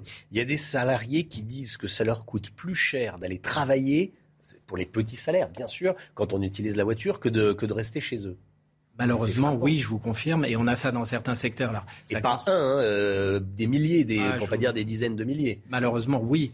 Euh, c'est vrai, surtout évidemment pour les plus petits salaires. C'est vrai pour les gens qui sont à temps partiel, euh, et pour eux, c'est extrêmement compliqué. Mais là encore, il y a des dispositifs qui peuvent être mis en place. Par exemple, il y a un dispositif fiscal qu'on appelle le barème kilométrique qu'on peut augmenter et qui permet effectivement de retirer de ces impôts les frais que vous engagez pour aller travailler. Bon, bah voilà. Aujourd'hui, il atteint un certain montant. Peut-être qu'on peut augmenter cette défiscalisation possible pour que ça coûte moins cher aux salariés. Enfin, il y a énormément de choses à imaginer. Il ne faut pas rester, en tout cas, sans rien faire, c'est certain. Qu'est-ce qui vous remonte en ce moment du terrain des patrons de PME véritable inquiétude sur ces sujets d'inflation, euh, d'autant plus qu'ils ont l'impression un peu que euh, les choses sont enclenchées, on ne voit pas bien comment ça va s'arrêter. Et puis certains d'entre eux ont du mal à comprendre aussi comment ce que les matières premières augmentent dans les conditions et dans les proportions où elles augmentent aujourd'hui, alors que certains produits n'ont absolument rien à voir avec l'Ukraine, par exemple. Et c'est vrai que là, il y a des choses qui sont... Vous pensez qu'il y, y, a certains secteurs qui profitent on peut se poser la question, quand vous avez des conserves en tomates, par exemple, qui prennent 20% d'augmentation, qu'elles ont été récoltées il y a plus d'un an et qu'elles ont été mises en boîte entre les deux, on ne voit pas bien pourquoi est-ce que tout d'un coup, on a plus 20% d'augmentation. Et des exemples comme ça, on en a d'autres. Mmh. Euh, les opérateurs d'énergie, on a des entreprises aujourd'hui qui vont voir des fournisseurs d'énergie qui sont en capacité de leur garantir une livraison, une date de livraison, mais qui ne peuvent pas leur dire le prix à laquelle ils seront livrés. Et qu'il y a des choses qui sont insupportables. Voulais vous entendre également sur les difficultés de recrutement. Ça va être compliqué de recruter dans certains secteurs, notamment cet été. Il y aura les clients, il y aura les touristes. Je pense aux restaurants, bien sûr, et plus généralement au secteur du tourisme. Euh, quelles sont vos, remontées? Alors ça, c'est un immense gâchis. Nos remontées, c'est que précédemment, c'était certains secteurs, hôtellerie, restauration, euh, il y en avait certains en particulier. Aujourd'hui, c'est à peu près tous les secteurs d'activité, et c'est un immense gâchis. On a euh, certains. Dans, tous les secteurs d'activité, il y a des difficultés de recrutement. Aujourd'hui, Donc on ne parle pas que des saisonniers. Aujourd'hui, c'est dans tous les secteurs. On a à peu près la moitié des entreprises qui cherchent à recruter, qui n'y parviennent pas. Qui n'y parviennent pas. Donc c'est un immense gâchis. Euh, alors que dans le même temps, on a encore plus de 3 millions de personnes qui sont indemnisées par Pôle emploi et les entreprises n'arrivent pas à recruter. Donc on voit bien que là, il y a des ajustements à faire et des choses qui ne fonctionnent pas normalement. Il y a clairement un problème d'incitation au travail oui, il y a un problème d'accompagnement des demandeurs d'emploi, et puis il y a un problème effectivement d'incitation et de, bon dosage à trouver entre la nécessaire solidarité et puis un assistanat qui de temps en temps décourage les gens de reprendre un emploi. Et, on peut les comprendre, encore une fois, quand vous gagnez quasiment la même chose sans travailler ou en travaillant, bah, ce n'est pas très incitatif. et qu'en plus en travaillant, on doit faire le plein bah, Bien sûr, donc il faut trouver des mmh. systèmes, notamment les heures supplémentaires dont on parlait tout à l'heure, par exemple par exemple. Jean-Luc Duménil, secrétaire général de la CPME. Merci d'être venu ce matin sur le plateau de la matinale de CNews. Bonne journée à vous. 7h17, le point actu avec vous, Chana Lousteau. Le nombre d'exécutions suite à une condamnation à la peine de mort augmente. C'est le constat d'Amnesty International sur l'année 2021. 579 exécutions ont été enregistrées l'année dernière dans le monde. C'est 20% de plus par rapport à 2020. Airbnb met fin à son offre de logement en Chine, une décision prise après les confinements à répétition mis en place depuis début 2020. La plateforme s'était lancée sur le marché chinois en 2016, mais ces dernières années, il n'a représenté qu'un pour cent des revenus du groupe. New York débranche son dernier kiosque téléphonique à pièces. C'est la fin d'une époque. À la place, vous retrouverez des bornes Wi-Fi gratuites. Alors pas d'inquiétude pour les fans de Superman. Manhattan va conserver quatre cabines fermées, là où Clark Kent se changeait en super-héros. C'est vrai que ça servait à ça aussi les, les, cabines téléphoniques. Pas qu'à téléphoner. Pas qu'à téléphoner, aussi à se changer pour, enfin, pour Superman. Allez, euh, les cartes biométriques. On utilise une carte biométrique avec son, ses empreintes digitales pour, euh, pour payer. Ça se développe. Est-ce que ça fonctionne contre la fraude? On en parle tout de suite avec le Guyot. L'entreprise Lynxins va investir 5 millions d'euros et créer 30 emplois à Mantes-la-Jolie pour fabriquer des puces biométriques en France. Ce sont ces puces qui servent à fabriquer la carte bleue biométrique. Vous allez voir des images, parce que c'est ça qui nous intéresse, c'est les voir, ces cartes. Euh, à quoi ça sert vraiment ces cartes? Dites-nous, euh, Lomic. Eh bien, ça sert, Romain, à sécuriser Là, c'est le paiement sans contact. Les paiements. Hein. Alors voilà, ça c'est le paiement sans contact. Et c'est vrai que c'est euh, quelque chose qui a explosé, euh, notamment avec euh, les confinements et la crise Covid. Les Français adorent le sans contact. Ça représente une grande majorité aujourd'hui des, des paiements. Mais sauf que le paiement sans contact est limité à 50 euros. La carte biométrique, ça va permettre de payer sans contact, simplement avec un petit lecteur d'empreintes sur la carte, comme celui que vous avez sur votre téléphone pour le déverrouiller. Eh bien, en mettant le pouce sur la carte, vous payez et ça vous évite de composer votre votre code. Ça sécurise totalement le paiement. Et c'est effectivement quelque chose qui se, qui se développe. Pour les banques, c'est très prometteur. Elles estiment que ça va permettre de sécuriser les, les paiements. La BNP propose déjà une telle carte à ses clients. Le Crédit Agricole commence tout juste la commercialisation. On dit que la Société Générale devrait bientôt suivre.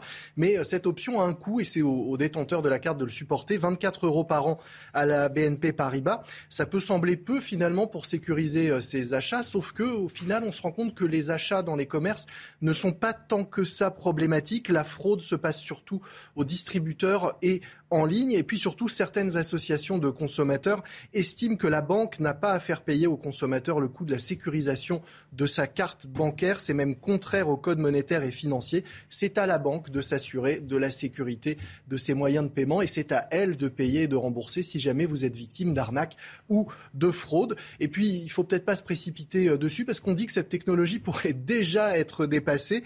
En effet, Mastercard euh, propose de payer avec simplement un sourire. Oui, vous souriez et c'est payé. Ça se passe au Brésil où l'entreprise teste ce système de reconnaissance euh, faciale. Plus besoin de cartes, plus besoin d'empreintes. Ça va coûter cher de sourire. Hein. Attention, vous arrivez, bonjour. Et voilà, 50 euros. faut, faut, rester faut, faut, de marbre. oui, faut rester de marbre quand on va chez les commerçants. Il faut faire attention au Brésil. Il faut faire attention quand on rend la monnaie, effectivement. voilà. Merci, Lomic.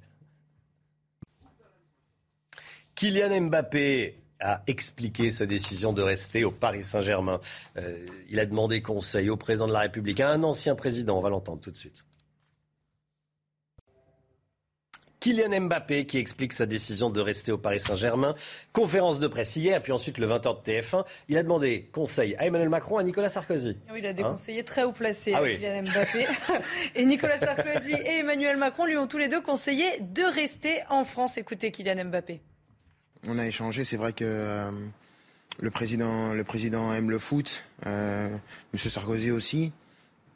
Il vient souvent au Parc des Princes, donc on a, beaucoup échangé sur cette éventualité de, de continuer à Paris ou de partir à Madrid. Mais ils m'ont, fortement reconseillé de, de continuer dans mon pays, de continuer encore un peu à écrire l'histoire du, du Paris Saint-Germain. mais avant tout, c'était quand même ma décision et je l'ai prise euh, personnellement et donc je suis content de ce choix-là. C'est News, il est 7h23. Merci d'être avec nous d'ici 7h30. La météo avec Alexandra Blanc autour de la fraîcheur. Et puis avec vous, Pierre Chasseret, bonjour. bonjour. On va parler de l'achat de voitures d'occasion. 10% des compteurs électriques euh, ont des... sont trafiqués quand on achète euh, une voiture d'occasion. 10%, c'est énorme. comment faire pour euh, se protéger et éviter les arnaques? On va voir ça dans un instant. À tout de suite. Rendez-vous avec Pascal Pro dans l'heure des pros, du lundi au vendredi de 9h à 10h30. 7h26, l'automobile qui n'a pas déjà acheté une voiture d'occasion. Nous vous révélons ce chiffre ce matin. 10% des compteurs kilométriques des voitures d'occasion euh, que l'on achète seraient trafiqués c'est colossal, ça fait un, véhicule, une voiture sur 10, hein, un véhicule sur 10. c'est colossal. Il faut savoir qu'on vend 6 millions de voitures d'occasion chaque année en France. Eh bien, c'est facile, le prorata est simple. Ça fait 600 000 véhicules qui sont achetés par des Français comme vous, comme moi, avec un compteur kilométrique trafiqué. Un véritable fléau en France. Mais attention, quand on regarde le classement, à l'échelle européenne, on s'aperçoit qu'il y a un fléau qui nous arrive finalement de l'Est. Euh, tous les pays de l'Est connaissent un taux de compteurs trafiqués qui est énorme. La Lettonie, regardez, un véhicule sur quatre sur le marché de l'occasion euh, a un compteur trafiqué. La France pointe à la 17e position, en cause forcément les véhicules romains qui sont le plus importés. C'est là où on doit le plus se méfier. Comment repérer si un compteur est trafiqué? Alors déjà, c'est pas dans mes habitudes, mais là, je vais dire un grand merci à l'administration française qui a mis en, ligne un site exceptionnel, c'est Istovec, H-I-S-T-O-V-E-C, et qui va permettre à chacun de pouvoir, au moment de l'achat du véhicule d'occasion, vérifier le kilométrage. Comment ça fonctionne? Eh bien, on regarde l'évolution du kilométrage par rapport au temps de passage au contrôle technique. Ça fonctionne plutôt pas mal, encore faut-il le faire. Sinon, il y a aussi les indicateurs visuels. Quand vous achetez un véhicule d'occasion, regardez les commodos. Donc j'achète la voiture, je vais sur Istovec, je tape l'immatriculation ouais. et je vois euh, le kilométrage estimé, donc entre chaque contrôle technique. Entre chaque contrôle technique. Donc si on a une baisse du kilométrage entre deux contrôles techniques, c'est un, problème. Effectivement. Ensuite, alors on va, on va reculons, c'est quelqu'un qui roule. c'est quelqu'un qui roule en marche arrière. Marche arrière, mais a priori non. D'accord. Euh, deuxième point, et ça c'est l'indicateur visuel. Il est très simple à regarder. Il faut regarder les commodos, notamment les petites commandes sur les petits, sur le, le les clignotants, euh, tout ce que vous avez sur, les, sur le côté du volant. Il faut regarder aussi l'état d'usure de la boîte de vitesse, l'état d'usure euh, de l'assise du véhicule, l'état d'usure aussi du volant. Tout ça, c'est des points qui doivent nous alerter. Si on a un levier de vitesse qui est très abîmé pour une voiture à 40-50 000 km, ça marche pas. Enfin, bien évidemment, se méfier un petit, un petit peu du véhicule qui arrive sans aucune facture, sans aucun suivi, sans carnet de, euh, de suivi du véhicule. oui, voilà, il y a un peu de bon sens. Qu'est-ce qu'on fait si on se rend compte que le véhicule acheté comportait un compteur trafiqué, qu'on s'est fait avoir? C'est là que c'est important. Ce n'est plus considéré comme un vice caché, ça peut même aller jusque au pénal. Donc aujourd'hui, qu'est-ce qu'il faut faire? Premier point, faire constater par un expert, par un huissier de justice, sinon euh, le, la problématique sur le véhicule, c'est tout à fait possible. Si vous avez une panne anormale à 50 000 km, par exemple, vous devez vous poser cette question et ensuite faire appel directement à la DGCCRF de vos départements, la répression des fraudes, qui va vous appuyer dans vos démarches. Istovec, H-I-S-T-O-V-E-C. Merci beaucoup Pierre. La météo tout de suite, Alexandra Blanc. Retour de la fraîcheur aujourd'hui, Alexandra Blanc. Hein oui, en effet, les températures vont dégringoler, excepté sur la côte d'Azur où là les températures resteront plutôt estivales. On attend en moyenne 24-25 degrés entre le Var et les Alpes-Maritimes. Alors au programme ce matin, un temps assez variable avec au programme donc un temps assez nuageux principalement entre la façade ouest, le nord-est du pays ou encore au pied des Pyrénées ainsi que sur le Roussillon avec localement un temps assez instable. Ce n'est pas le grand beau donc au pied des Pyrénées. Puis dans l'après-midi, on va retrouver un temps assez variable avec toujours un temps bien nuageux le sud-ouest, les régions centrales, en remontant également vers les Ardennes ou encore en passant euh, par le bassin parisien. On retrouvera également un peu d'instabilité sur les Alpes du Sud et puis un temps assez maussade également au pied des Pyrénées avec même le retour de quelques flocons de neige, vous voyez, euh, sur les Pyrénées. Les températures beaucoup plus respirables ce matin avec 10 degrés à Paris, 13 degrés à Toulouse et dans l'après-midi, eh bien, c'est la dégringolade. On repasse en dessous des normales de saison, 18 degrés seulement à Paris ou encore pour le Pays Basque contre 27 degrés à Bastia la suite du programme, du beau temps pour le week-end de l'Ascension avec une remontée des températures et du soleil. Malgré les mauvais conseils. C'est News, 7h31. Merci. Merci d'être avec nous. À la une ce matin, des associations qui réclament le retour en France d'enfants de djihadistes partis rejoindre les rangs des islamistes en Syrie ou en Irak. Faut-il les faire revenir? Le sujet divise. Papendiaï était en déplacement hier au collège de Samuel Paty. Le nouveau ministre de l'Éducation est venu faire passer un message fort, celui du refus de la barbarie et de la haine. En revanche, aucun mot sur l'islamisme. Il n'a pas prononcé ce mot, nous dira Marc Baudrier. A tout de suite, Marc. L'inflation et cette question, qui va préserver le pouvoir d'achat des Français, l'État ou les entreprises? On verra les pistes très précisément avec le Mick Guyot. Et puis renouveler son passeport ou sa carte d'identité en ce moment, c'est très très très compliqué, très très très long surtout. Certaines familles ont des angoisses cet été. On ira en Gironde où des initiatives sont prises. Est-ce qu'il faut rapatrier les enfants français de djihadistes retenus dans des camps kurdes en Syrie? À l'heure actuelle, le gouvernement fait du cas par cas. Mais plusieurs associations demandent que cela change. Et selon elle, ces enfants sont à la fois victimes des choix de leurs parents et de l'abandon de leur pays. Alors combien sont-ils et combien ont déjà été rapatriés en France? On voit ça avec Sophia Dolé. C'est dans des camps comme celui-ci au nord-est de la Syrie que 200 enfants de djihadistes français sont retenus, depuis près de 5 ans parfois. Les associations dénoncent notamment les conditions dans lesquelles ils vivent, mais pour certains, les rapatriés seraient trop risqués. Souvent, euh, le phénomène de la contamination djihadiste et encore plus généralement islamiste est un phénomène familial. Un moment ou un autre, il est très difficile d'empêcher que le jeune se retrouve dans, dans sa famille. Le gouvernement français dit appliquer une politique du cas par cas concernant la prise en charge des enfants et de leurs mères, contrairement à ce que font d'autres pays européens. L'Allemagne, la Belgique, la Suède qui ont rapatrié tous leurs enfants qui sont actuellement détenus dans des conditions absolument épouvantables. Ce serait ne serait-ce que pour euh, honorer notre signature internationale, la Convention de Genève des droits de l'enfant. Ces enfants n'ont pas de responsabilité, il faut les rapatrier. Depuis 2019, plus d'une trentaine d'enfants ont été rapatriés sur le sol français. Les associations demandent à être reçues par le président de la République. Voilà, je vous le disais dans les titres, hein, le rapatriement des enfants de djihadistes, c'est un sujet qui divise. Écoutez ces différents points de vue. Ils sont partis là-bas avec leurs parents, leurs parents sont peut-être plus là, et donc euh, ils n'ont rien à faire en France. Si eux sont pas condamnés sur place, s'ils n'ont rien fait, s'ils sont juste enfants d'eux, et s'ils ont de la famille en France, il faut les rapatrier, oui. On rapatrie les enfants si c'est pour aller avec leurs grands-parents. Si c'est pour les mettre dans des centres, c'est pas la peine. Dans l'intérêt des enfants, de les rapatrier en France pour qu'ils puissent être soit accueillis dans leur famille ou dans des institutions où ils puissent reprendre une vie normale. Le PDG du groupe de courtage en assurance ASSU 2000, mis en examen et incarcéré le week-end dernier, Jacques Boutier est visé par une enquête pour traite d'êtres humains et viol sur mineurs. Une femme de 22 ans l'accuse de l'avoir violé et retenu en captivité pendant 5 ans.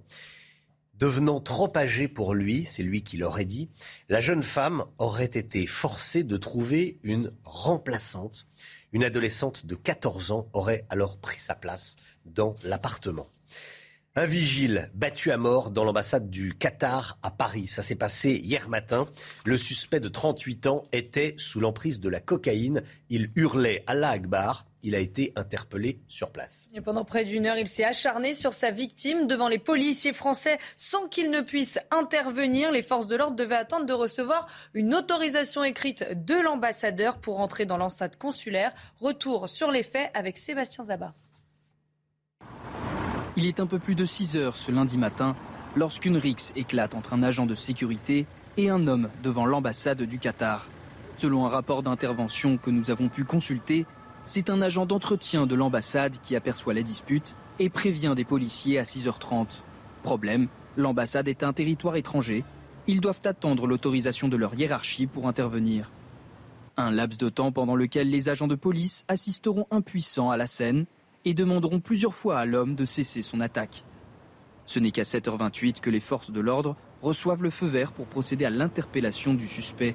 Il s'avère que cet individu est, très connu des services de police notamment pour euh, des actes de schizophrénie. Et en fait, il était aussi sous l'emprise de la cocaïne.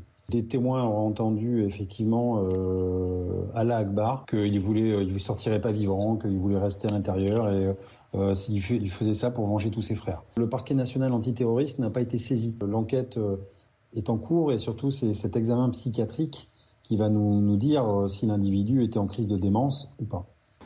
La RIX, très violente, a été fatale à l'agent de sécurité de l'ambassade L'enquête pour homicide volontaire a été confiée à la brigade criminelle de Paris. Le prix des carburants, le gasoil est à son plus bas niveau du mois. On en est presque à se réjouir que le gasoil coûte 1,80€ euh, le litre en moyenne. Le samplon 98, en revanche, explose et repasse au-dessus des 2 euros.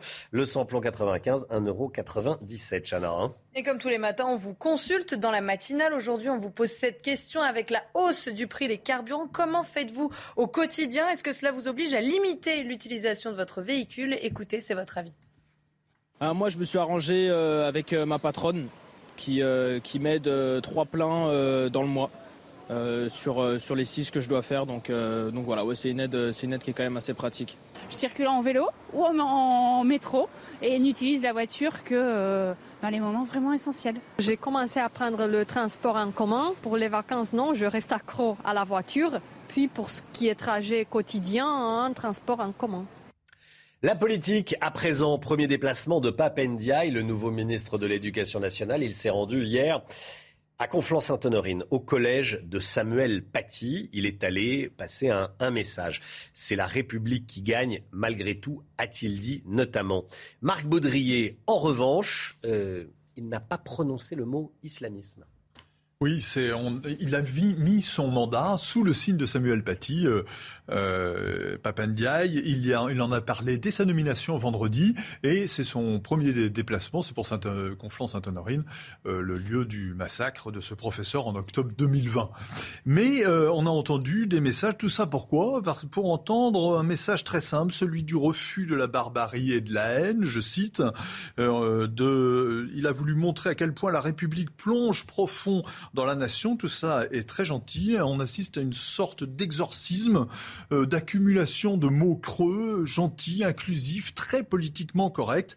Euh, l'idée, c'est de tenir la réalité à distance. On a l'impression, en tout cas, vous l'avez dit, pas un mot sur l'islamisme, sur la cause réelle de ce drame. L'islamisme qui a défié un symbole de la France, de son État, de son enseignement, de la manière la plus sauvage et la plus radicale qui soit. Euh, on a l'impression de mots impuissants, sans volonté de combattre, très intellectuelle, mmh. et euh, on n'est pas sûr que ça suffira pour euh, attaquer le, cette, euh, ce, défi majeur de l'éducation nationale. On avait des raisons d'être inquiets au moment de la nomination de Papandiaï, on a encore plus de raisons d'être inquiets aujourd'hui. Marc Baudrier, merci Marc. La guerre en Ukraine, à présent, elle rentre aujourd'hui dans son quatrième mois. Les prochaines semaines seront difficiles pour les Ukrainiens. C'est Volodymyr Zelensky, le président ukrainien, qui l'a dit cette nuit dans une nouvelle vidéo. Écoutez. Les semaines de guerre à venir seront très difficiles et nous devons en avoir conscience. Mais nous n'avons pas d'alternative au combat. Combattre et gagner, libérer nos terres et notre peuple, les occupants veulent tout nous prendre, notamment le droit de vivre en tant qu'Ukrainiens. La Russie et l'Ukraine en conflit depuis euh, plus de quatre, plus de trois mois désormais. La région de Lugansk, de Lugansk est désormais presque totalement envahie. Lugansk dans le Donbass. Général Clermont, le Donbass est-il en train de tomber entre les mains des Russes? Donc, en tout cas, il, est clair que c'est devenu euh, l'effort tactique principal de l'armée russe, comme elle l'avait annoncé euh, le 18 avril. Donc euh, ça fait en fait euh, cette guerre du Donbass, à la fois elle a 38 jours, hein, la date de la deuxième offensive, et puis également elle a commencé en 2014, donc c'est une guerre qu'on reprend depuis 2014. C'est vraiment la, la, grande bataille qui va décider du sort de l'Ukraine probablement, avec un effort majeur qui est fait sur la région de Lugansk, vous l'avez dit, en particulier d'une ville qui s'appelle Severodonetsk, qui est un espèce de, de point de, de, cristallisation des combats. Et, et, cette ville va être... Euh, fait l'objet de combats féroces entre euh, l'armée russe et l'armée ukrainienne. Et donc le jour où cette ville tombera euh, sous les coups euh, de boutoir de l'armée russe, à ce moment-là, la, Russie aura pris un avantage important sur le, dans cette région, mais il y a encore d'autres villes à prendre, hein. des villes dont les noms ne sont pas familiers, mais je pense qu'ils vont devenir familiers, parce qu'il y avoir des combats extrêmement sévères dans ces, dans ces villes. Elles s'appellent Sloviansk, elles s'appellent Lysychansk, elles s'appellent Kramatorsk. Et lorsque la Russie, si la Russie arrive à prendre toutes ces villes, alors elle pourra dire qu'elle a conquis le Donbass. Euh, les semaines à venir seront difficiles pour les Ukrainiens. Les semaines à venir seront également critiques. Euh, si on regarde euh, actuellement le nombre de... c'est une guerre d'usure, une guerre d'attrition. On estime effectivement qu'il y a eu 15 000 morts du côté russe depuis le début de cette guerre, donc trois fois plus de blessés, 5 000 hommes meilleurs de combat. Il est tout à fait probable que du côté ukrainien, ce soit à peu près les mêmes chiffres, 15 000 Ukrainiens morts dans ces combats. Donc on en est vraiment au début d'une guerre très longue. Et je pense que dans la stratégie des Russes, euh, le temps actuellement joue en la faveur des Russes vers une guerre très longue. Merci mon général. Est-ce que votre passeport est encore valide? Vous êtes beaucoup à vous poser cette question à l'approche des vacances d'été. Eh bien, sachez que les délais d'obtention des papiers d'identité explosent, que ce soit les, passeports ou les euh, cartes d'identité. On en parle depuis plusieurs semaines, hein, Chana. Et pour que ça aille plus vite, certaines mairies prennent les choses en main et agrandissent leur service d'état civil. C'est le cas en Gironde. Voyez ce reportage signé Antoine Estève. Le service des passeports et cartes d'identité n'a jamais connu une telle effervescence. À Libourne, beaucoup de demandes proviennent de personnes qui habitent parfois à plus de 100 km. Même en poussant très loin, l'île de Léron, Royan, je n'arrivais pas à avoir de, de rendez-vous avant le, premier, c'était le 22 octobre. Et par hasard, j'ai fait euh, mairie Libourne et là, j'avais donc c'était le 17 mai, j'ai réussi à avoir un créneau le 23 mai. Je me suis connectée ce matin sur euh, le rendez-vous et directement j'ai eu mon rendez-vous à 10h50. Dans ce service, on limite le temps d'entretien pour l'obtention d'un passeport à 20 minutes contre 30 auparavant, ce qui permet de libérer des dizaines de rendez-vous. Le passeport parce qu'il y a un voyage. Dans l'absolu, ça peut être effectivement euh, euh, 5, 6 semaines, mais des fois, euh, on, on, peut avoir la chance d'avoir en 15 jours, 3 semaines, un traitement possible. Une fois le dossier déposé, il faut espérer un traitement rapide de la demande par l'administration. En fonction des urgences, on fait un mail d'urgence au CERT, donc le centre de contrôle de la préfecture, afin qu'il puisse traiter en urgence euh, les demandes que nous venons d'enregistrer. L'objectif de la mairie de Libourne, c'est d'atteindre 300 créneaux par semaine contre moins de 150 en temps normal et surtout réduire le temps d'attente afin d'obtenir un passeport avant l'été. Regardons ensemble ces images incroyables d'un sauvetage en Californie. Faut pas avoir le vertige. Un homme coincé sur une falaise à 150 mètres a été secouru par un hélicoptère, Chana. Une opération délicate puisque des rafales de vent soufflaient jusqu'à 75 km heure. L'homme aurait glissé du haut de la falaise et aurait été repéré par un pêcheur qui a alerté les secours. Malgré sa chute, heureusement, l'homme n'est pas blessé. Voilà, tant mieux pour lui, ça a été filmé par les services de secours.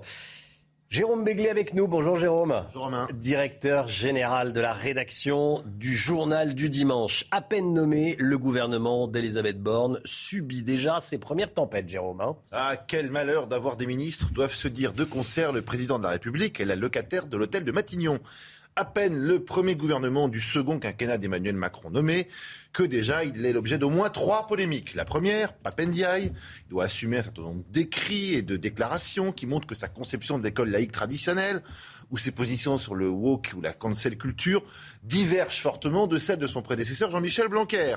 Il a notamment, on en parle peu, co-signé un rapport prônant la discrimination positive à l'Opéra de Paris et donc acté le fait que les origines et la couleur de peau pré, passé avant, prévalait sur l'excellence artistique. Bon, il a par ailleurs expliqué que l'islamo-gauchisme n'existait pas.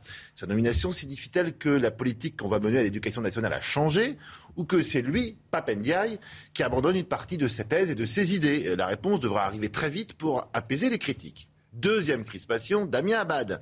Moins de 24 heures après sa nomination, devait faire l'objet de deux accusations de viol et de harcèlement sexuel, certes prescrites et classées sans suite pour l'instant, mais qu'il va traîner comme un boulet. L'Observatoire des violences sexistes et sexuelles en politique avait averti les Républicains, ainsi que Stanislas Guérini, le délégué général jusqu'à la semaine dernière du parti présidentiel. Celui-ci affirme n'avoir pas ouvert ses mails depuis plusieurs jours.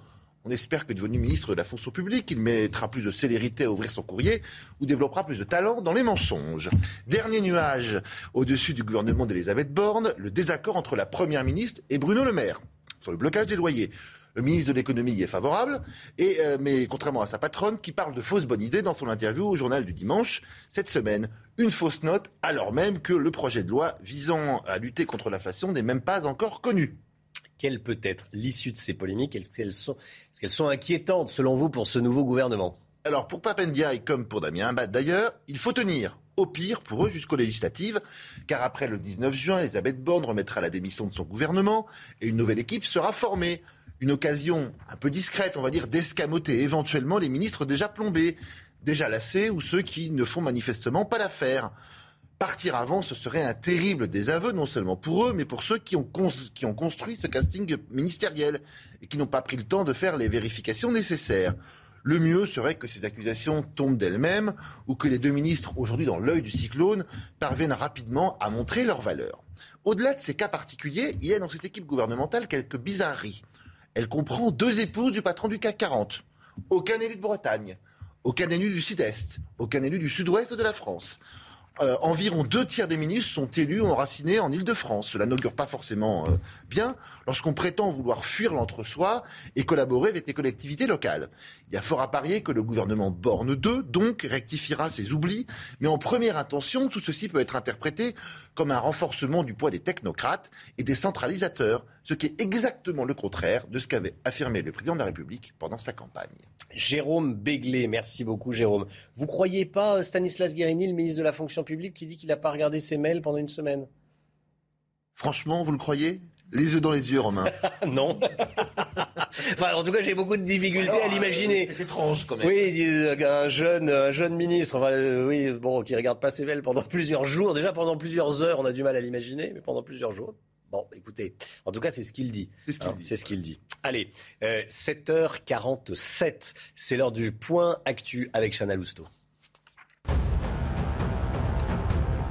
Qui sont les champions de l'incivilité au volant en France? Le Parisien publie un baromètre ce matin. En tête, on retrouve les franciliens, mais pas que. Les rois de l'injure sont en Auvergne-Rhône-Alpes et les amateurs du klaxon sont en Occitanie. 20 pays s'engagent à fournir des armes supplémentaires à l'Ukraine. Le Danemark va envoyer des missiles Harpoon, un des systèmes les plus sophistiqués des marines occidentales. Il serait capable de toucher une cible dans un rayon d'action pouvant aller jusqu'à 300 km. Objectif récupérer le port de Sébastopol en Crimée et éviter que le port d'Odessa bascule pour les Russes.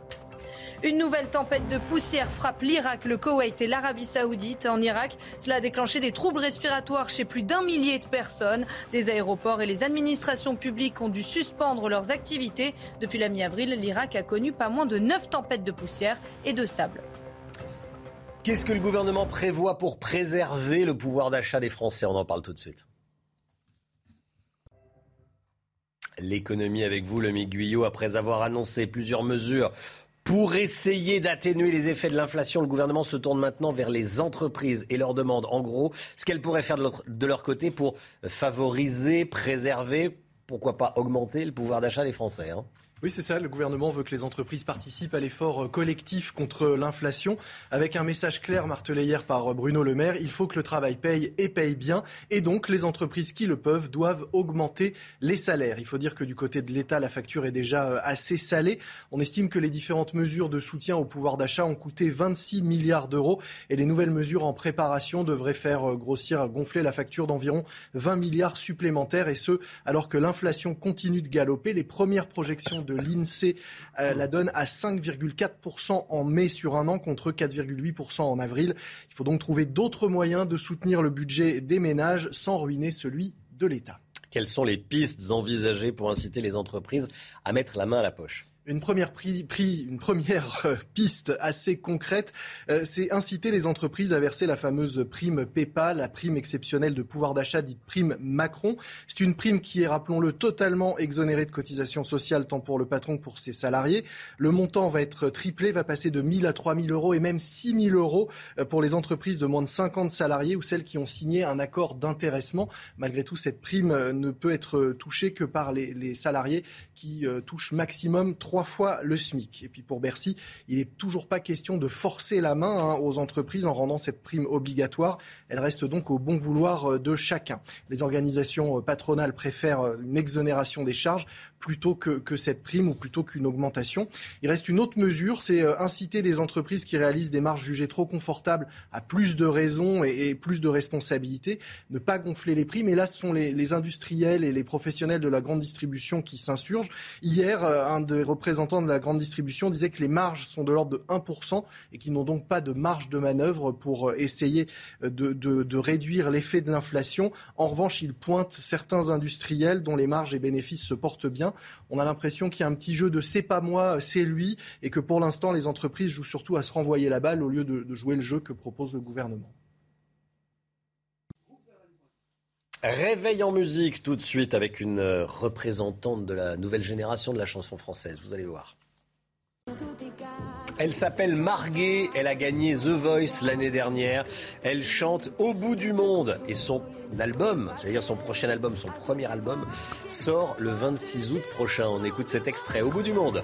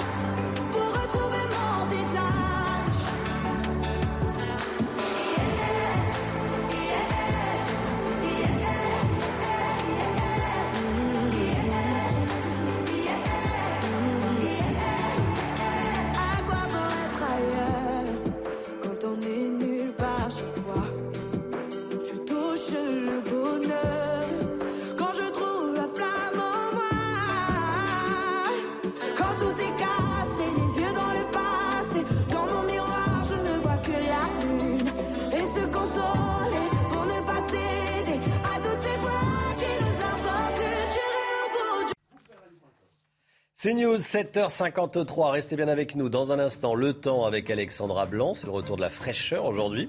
Et puis dans le journal de 8h, beaucoup d'actualités encore. On parlera notamment euh, de ce classement des automobilistes les plus, euh, comment dire, excités de la route. Les franciliens sont champions des incivilités. Mais attention, ils ne sont pas les seuls. Champions dans trois catégories sur cinq. Mais euh, en Auvergne-Rhône-Alpes, on est spécialiste de l'injure au volant. Et en Occitanie, euh, on klaxonne beaucoup. Voilà, on va tout vous dire dans le journal de 8h. À tout de suite. Restez bien avec nous. Rendez-vous avec Sonia Mabrouk dans Midi News du lundi au jeudi de midi à 14h. Des conditions météo relativement agréables dans le sud-est, mais partout ailleurs, on va retrouver des conditions météo assez maussades avec donc toujours un temps euh, nuageux, mais aussi un temps parfois orageux autour du golfe du Lion, notamment euh, sur le Roussillon. Donc partout ailleurs, un temps assez variable et surtout beaucoup de nuages ce matin en remontant vers le nord-est entre la Lorraine, l'Alsace ou encore en allant vers le nord et les Ardennes. Plein soleil, je vous le disais, autour du golfe du Lion ou encore euh, du côté de la Corse dans l'après-midi.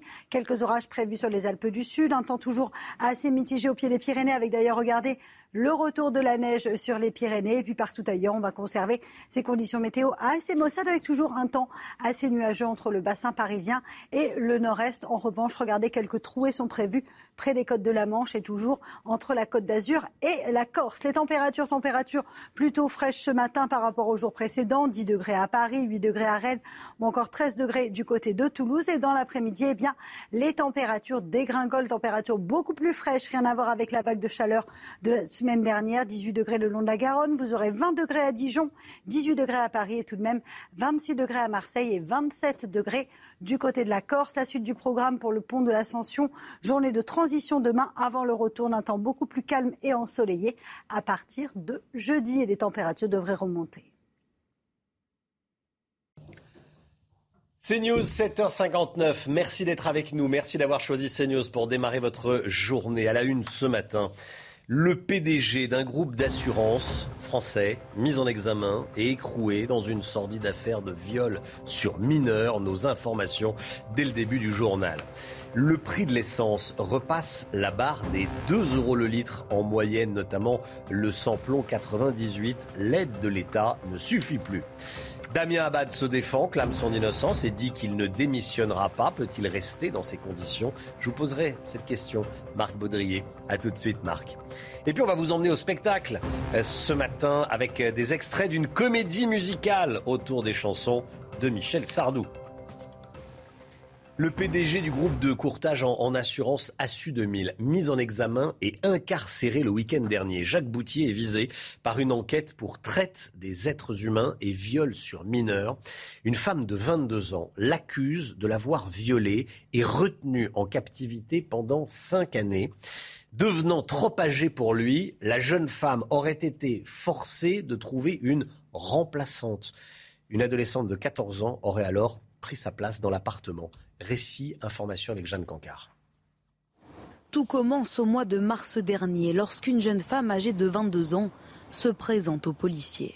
Dans un commissariat parisien, elle explique avoir été la captive pendant cinq années d'un homme richissime qui l'a violée.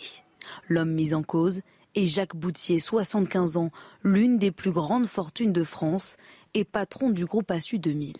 Selon les propos de la jeune femme, devenant trop âgée pour lui, Jacques Boutier l'a forcé à se trouver une remplaçante. Une adolescente de 14 ans prend alors sa place dans l'appartement et se retrouve dans un lit avec le septuagénaire. Une scène que filme la plaignante avant de confier la vidéo aux policiers. Mais au courant de l'existence de ce film, le PDG est soupçonné d'avoir voulu s'en emparer en organisant l'enlèvement de la jeune femme. Pour cette opération, il aurait sollicité sa femme, deux employés de son entreprise, une proche de la plaignante et un ancien gendarme membre du GIGN. Tous ont été mis en examen et incarcérés samedi. Au total, au moins sept jeunes femmes mineures ou majeures se seraient succédées dans l'appartement de Jacques Boutier. Le prix des carburants, on les regarde ensemble, le gasoil est à son plus bas niveau et on en est presque donc à, à se réjouir qu'il euh, ne soit qu'à 1,80 le litre, ce qui reste encore beaucoup, mais c'est moins que ces derniers jours. Samplon 98, 2,05, ce sont des moyennes bien sûr. Samplon 95, 1,97€. Chana. hein. Alors comment vivez-vous cette hausse? On voit ça avec Marine Mulset et Fabrice Elsner. L'essence redevient plus chère que le gazole. D'après le dernier relevé du ministère de la Transition écologique de ce lundi, les courbes se croisent. En hausse depuis cinq semaines consécutives, le prix du samplon 98 dépasse désormais la barre symbolique des 2 euros, soit une hausse de 3,6 centimes en une semaine. Après avoir atteint des sommets début mars, son prix était tombé à 1,80 euro le litre mi-avril. Depuis, il ne cesse de remonter, une hausse qui pèse sur le portefeuille des Français. Bah, ça fait cher pour les gens qui roulent tous les jours, quoi. Donc euh, c'est un peu compliqué quand on est obligé de prendre sa voiture pour aller travailler. euh. Je reviens d'un voyage et euh, on a fait une semaine en voiture. Et bah, j'ai vu la différence euh, directement sur le, bah, sur le prix. Quoi. Et pour cet expert, la situation n'est pas près de s'améliorer. Pour que les prix euh, puissent baisser, eh ben, il faut simplement que l'OPEP produise euh, 600 000, 700 000 euh, barils de plus euh, tous les mois. Là, nous serions, je pense, dans une situation euh, euh, tout à fait euh, positive de dégonflement des prix, mais ce n'est pas l'intérêt des producteurs, puisqu'ils veulent effectivement les prix les plus élevés possibles. Le gouvernement a déjà annoncé vouloir maintenir la remise de 18 centimes par litre de carburant à la pompe, qui devait prendre fin le 31 juillet. Un homme innocent doit-il démissionner? Je ne crois pas. Ce sont les mots de Damien Abad, accusé de viol par deux femmes. Le ministre des Solidarités a pris la parole hier à Saint-Jean-le-Vieux dans l'Ain. C'est son fief électoral. Il conteste fermement ces accusations. Je n'ai jamais violé une seule femme de ma vie. Il bénéficie évidemment de la présomption d'innocence. Marc Baudrier, Damien Abad peut-il malgré tout rester au gouvernement? Et quoi qu'il en soit de son destin judiciaire, euh, ça va être compliqué, très compliqué pour Damien Abad d'exercer ses fonctions, compliqué vis-à-vis des fonctionnaires euh, dont il a la charge, de ses collègues ministres, compliqué vis-à-vis du président de la République, compliqué auprès, de l'opinion, bien sûr, et auprès d'Elisabeth Borne, qu'il a soutenu comme euh, la corde soutient le pendu. Je peux vous assurer que s'il y a de nouveaux éléments, si la justice s'est à nouveau saisie, on tirera toutes les conséquences de cette décision. C'est ce qu'elle a dit euh, il y a très peu de temps. Vous voyez qu'on a connu des soutiens plus massifs. Il est clairement sur la sellette. Il a beaucoup d'ennemis, Damien Abad, parce que euh, à gauche et dans la Macronie, on- d'autres que lui espéraient son, poste. Euh, et il est un peu un intrus, évidemment. Et euh, à droite, il a la casquette du traître. C'est un homme seul, qui est affaibli, qui va euh, concentrer l'attention de la presse, et notamment de la presse d'investigation, qui va chercher de nouveaux cas. Déjà, Le Monde signale euh, une nouvelle plainte, ou en tout cas un signalement euh, judiciaire. Euh, ça va être, euh, vous voyez, euh, son maintien est particulièrement euh, compromis. Marc Baudrier, merci Marc. La guerre en Ukraine et Volodymyr Zelensky qui dénonce un bain de sang dans le Donbass. Et il l'a dit cette nuit dans une nouvelle vidéo. Le président ukrainien fustige les actes perpétrés par les Russes dans cette région. Écoutez. Les occupants ont créé un bain de sang et tentent de tout détruire. Tout. Tout ce qui est vivant. Littéralement. Personne n'a détruit le Donbass comme les troupes russes le font aujourd'hui. Je suis reconnaissant envers tout le monde, envers tous nos guerriers qui tiennent des positions et ont le courage de contre-attaquer. La guerre en Ukraine qui entre aujourd'hui dans son quatrième mois. Qui sont les champions de l'incivilité au volant en France? On retrouve en tête les franciliens, mais pas que, Chana. hein. Et oui, on retrouve également les rois de l'injure qui sont en Auvergne-Rhône-Alpes et les amateurs du klaxon qui sont en Occitanie. C'est le résultat d'un baromètre publié dans Le Parisien ce matin. Le détail de ce baromètre avec Mathilde Moreau. Des conducteurs pas toujours très prudents sur le périphérique parisien. Et ça se confirme dans le dernier baromètre Ipsos pour la Fondation Vinci Autoroute. Les franciliens sont les champions des mauvaises habitudes au volant. Ce matin, certains le reconnaissent. Euh, oui, je râle, mais j'essaye de râler tout seul. C'est les gens qui crient, qui mettent les mains, les doigts d'honneur et tout ça. Quoi. Donc, euh, on a l'habitude maintenant. C'est le klaxon et euh, les nerfs et les gestes, voilà. Les conducteurs d'Île-de-France sont suivis de près par les automobilistes de l'Occitanie, les rois du klaxon, et de la région Auvergne-Rhône-Alpes, les premiers à injurier au volant. Plus globalement, les mauvais comportements en voiture augmentent de nouveau en France après avoir diminué pendant la crise sanitaire et les confinements. 65% des Français déclarent avoir déjà insulté un autre conducteur. Près des trois quarts indiquent utiliser leur téléphone au volant. Malgré ces mauvais résultats, ils sont tout de même 97% à donner une évaluation positive à leur conduite. Voilà, il faut rester calme au volant. C'est plus facile à, à dire qu'à faire. On est nombreux à adorer, bien sûr, les tubes de Michel Sardou. Qu'est-ce que vous diriez de les entendre à nouveau euh, sous forme de comédie musicale? Bah oui, Michel Sardou euh, chante plus. En tout cas, c'est ce qu'il a, a dit. Pour l'instant, il n'a pas de date de prévu. Hein, Chana Eh ben, vous pouvez aller voir euh, Je vais, je vais t'aimer. Alors après Lille et Bordeaux, le spectacle débute à la scène musicale de Boulogne-Billancourt. On écoute un extrait.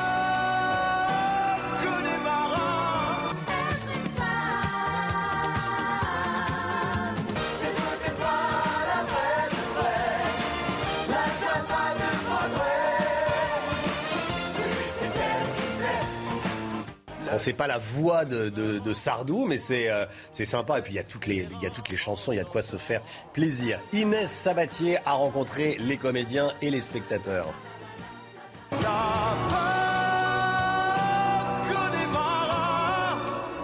Des paroles que l'on a déjà tous chantées, mais avec une histoire jamais racontée.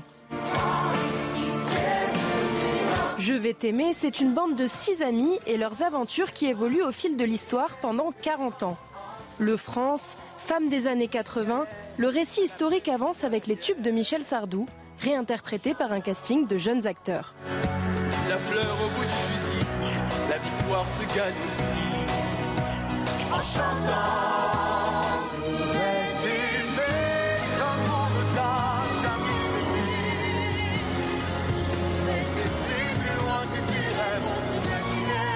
C'est actuel parce que on, on y a on y a on y a mis euh, cette histoire qui certes se passe euh, dans le passé, mais qui finalement euh, résonne encore aujourd'hui. Même Michel Sardou, quand il est venu, il était ravi de redécouvrir ses chansons au goût du jour. Dans le public, des fans inconditionnels du chanteur qui ne sont pas déçus par le déplacement. Ça dénote pas du tout de Sardou, de l'esprit Sardou et on n'est pas déçus. On n'est pas déçus, voilà.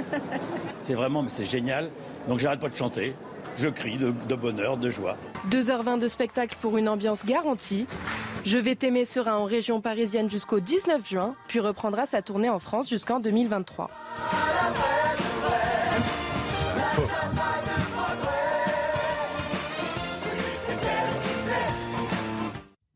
Voilà, laisse. Je vais t'aimer la comédie musicale. C'est toujours aussi euh, euh, sympa d'écouter du, du Sardou hein, en comédie musicale ou, ou avec lui, euh, en, en- j'allais dire en CD, bon, enfin, en- comme on veut quoi, en streaming. 8 tours, ça se fait moins.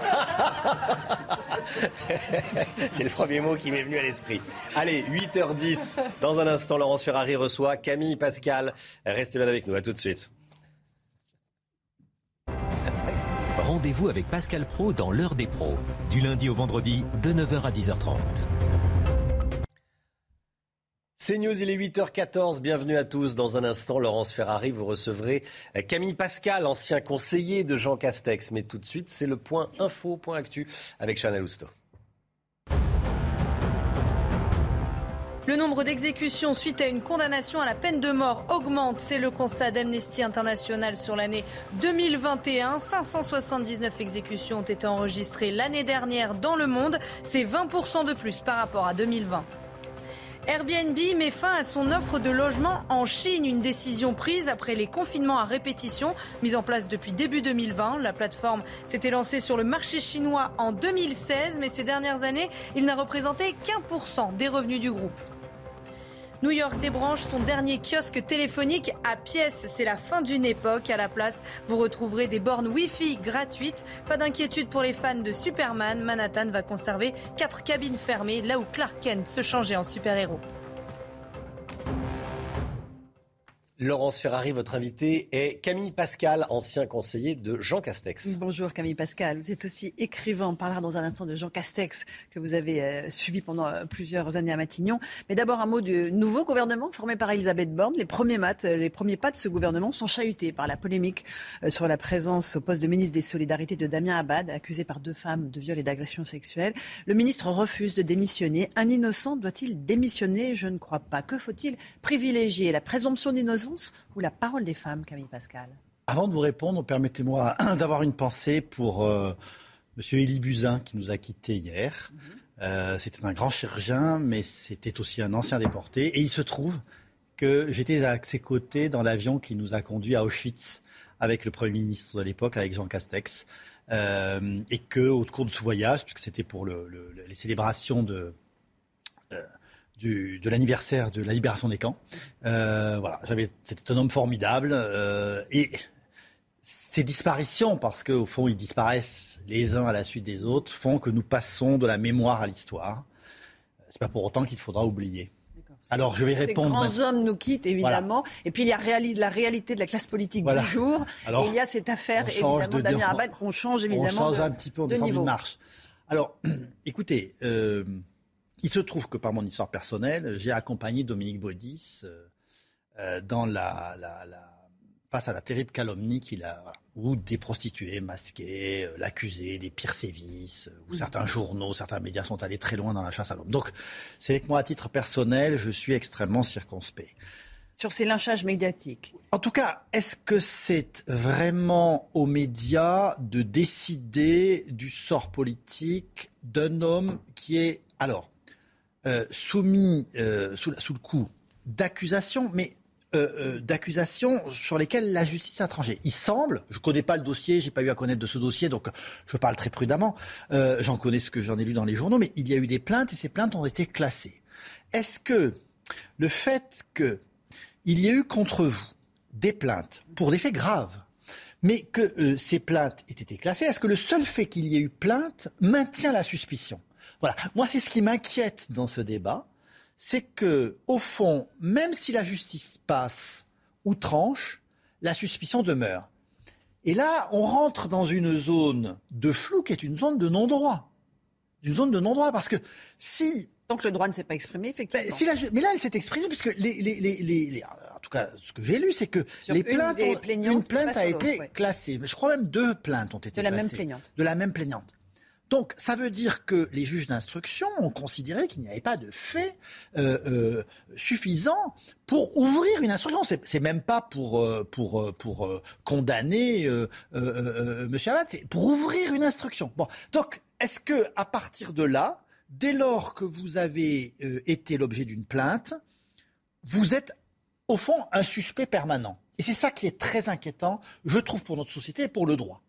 Dans ces affaires de mœurs, c'est ce que la parole des femmes, encore une fois, doit être sacralisée. C'est une des grandes causes du quinquennat d'Emmanuel Macron. C'est pour cela aussi qu'il y a autant de polémiques autour Mais, mais Laurence, la de ce parole, la parole des femmes a été entendue. Les plaintes ont été reçues. Il y a eu enquête. Qui peut dire que la parole de cette plaignante n'a pas été entendue? Sa parole n'est pas allée euh, jusqu'à convaincre euh, euh, les enquêteurs. À tort, à raison, c'est certainement pas moi qui vais décider, mais il y a eu une décision de classement. Il y a eu une décision. Donc, euh, euh, oui, la parole doit être en- entendue et ensuite la justice doit passer. D'accord. Voilà. Alors après, moi je vais vous dire, ceux qui, ceux- ceux- en France et dans la République française, le, der- le juge suprême, hein, c'est- c'est le- c'est l'électeur.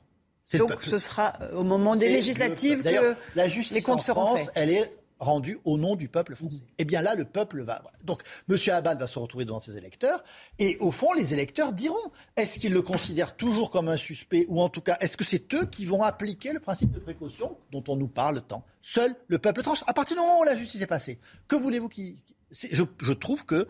euh, eh bien, on, on sera euh, fixé très vite. Mais une polémique pareille pour les débuts d'un gouvernement, avouez que ce n'est pas l'idéal et que si ça avait été le cas de Jean Castex, il n'aurait pas apprécié effectivement euh, euh, la, la polémique qui entoure euh, la nomination d'une C'est- c'est- des personnes jamais agréable d'avoir de son à- gouvernement. C'est jamais agréable d'avoir à gérer une, une polémique, quelle qu'elle soit. Mais est-ce qu'au fond, c'est même c'est pas devenu aujourd'hui un passage obligé euh, de, toutes les formations de gouvernement, je crois. Alors un jour, évidemment, ce sont des faits euh, extrêmement graves, parfois ce sont des faits anecdotiques. Bon. Voilà. euh, pour l'instant, les faits dont on accuse ce monsieur ne sont pas avérés. Voilà. Euh, L'autre nomination qui fait beaucoup parler, c'est celle de Papendiaï, dans un tout autre registre, ministre de l'Éducation nationale, historien. euh, premier déplacement hier euh, au collège où enseignait Samuel Paty à Conflans-Sainte-Honorine pour faire passer le message du refus de la barbarie et de la haine. Quelle cohérence, vous qui étiez auprès de Jean Castex, entre Jean-Michel Blanquer et Papendiaï? Est-ce qu'on n'est pas là sur deux visages complètement opposés de ce que peut être l'éducation nationale? Écoutez, d'abord, l'éducation nationale est assez riche pour offrir tous les visages. En tout cas, moi, ce que je souhaite, c'est une euh, éducation euh, euh, nationale où le corps enseignant est le plus diversifié, socialement et idéologiquement. Parfois, on peut s'interroger. Parfois, on peut s'interroger. Surtout aujourd'hui. C'est-à-dire qu'il est très homogène au plan idéologique À gauche? Même c'est pas à gauche, c'est LFI. Hein, aujourd'hui, une grande partie du corps enseignant. Et moi, je trouve ça. Qui a voté Moi, moi, écoutez, j'ai le souvenir de. Alors, non, c'est peut-être. euh, je suis de la même génération que Papa Ndiaye. Nous avons passé euh, euh, les concours de, de Normal Sup et, et, et, et- l'agrégation à un an de distance. Donc, bon, mais moi, j'ai connu des profs qu'on savait de droite, des profs qu'on savait de gauche. Des, bon.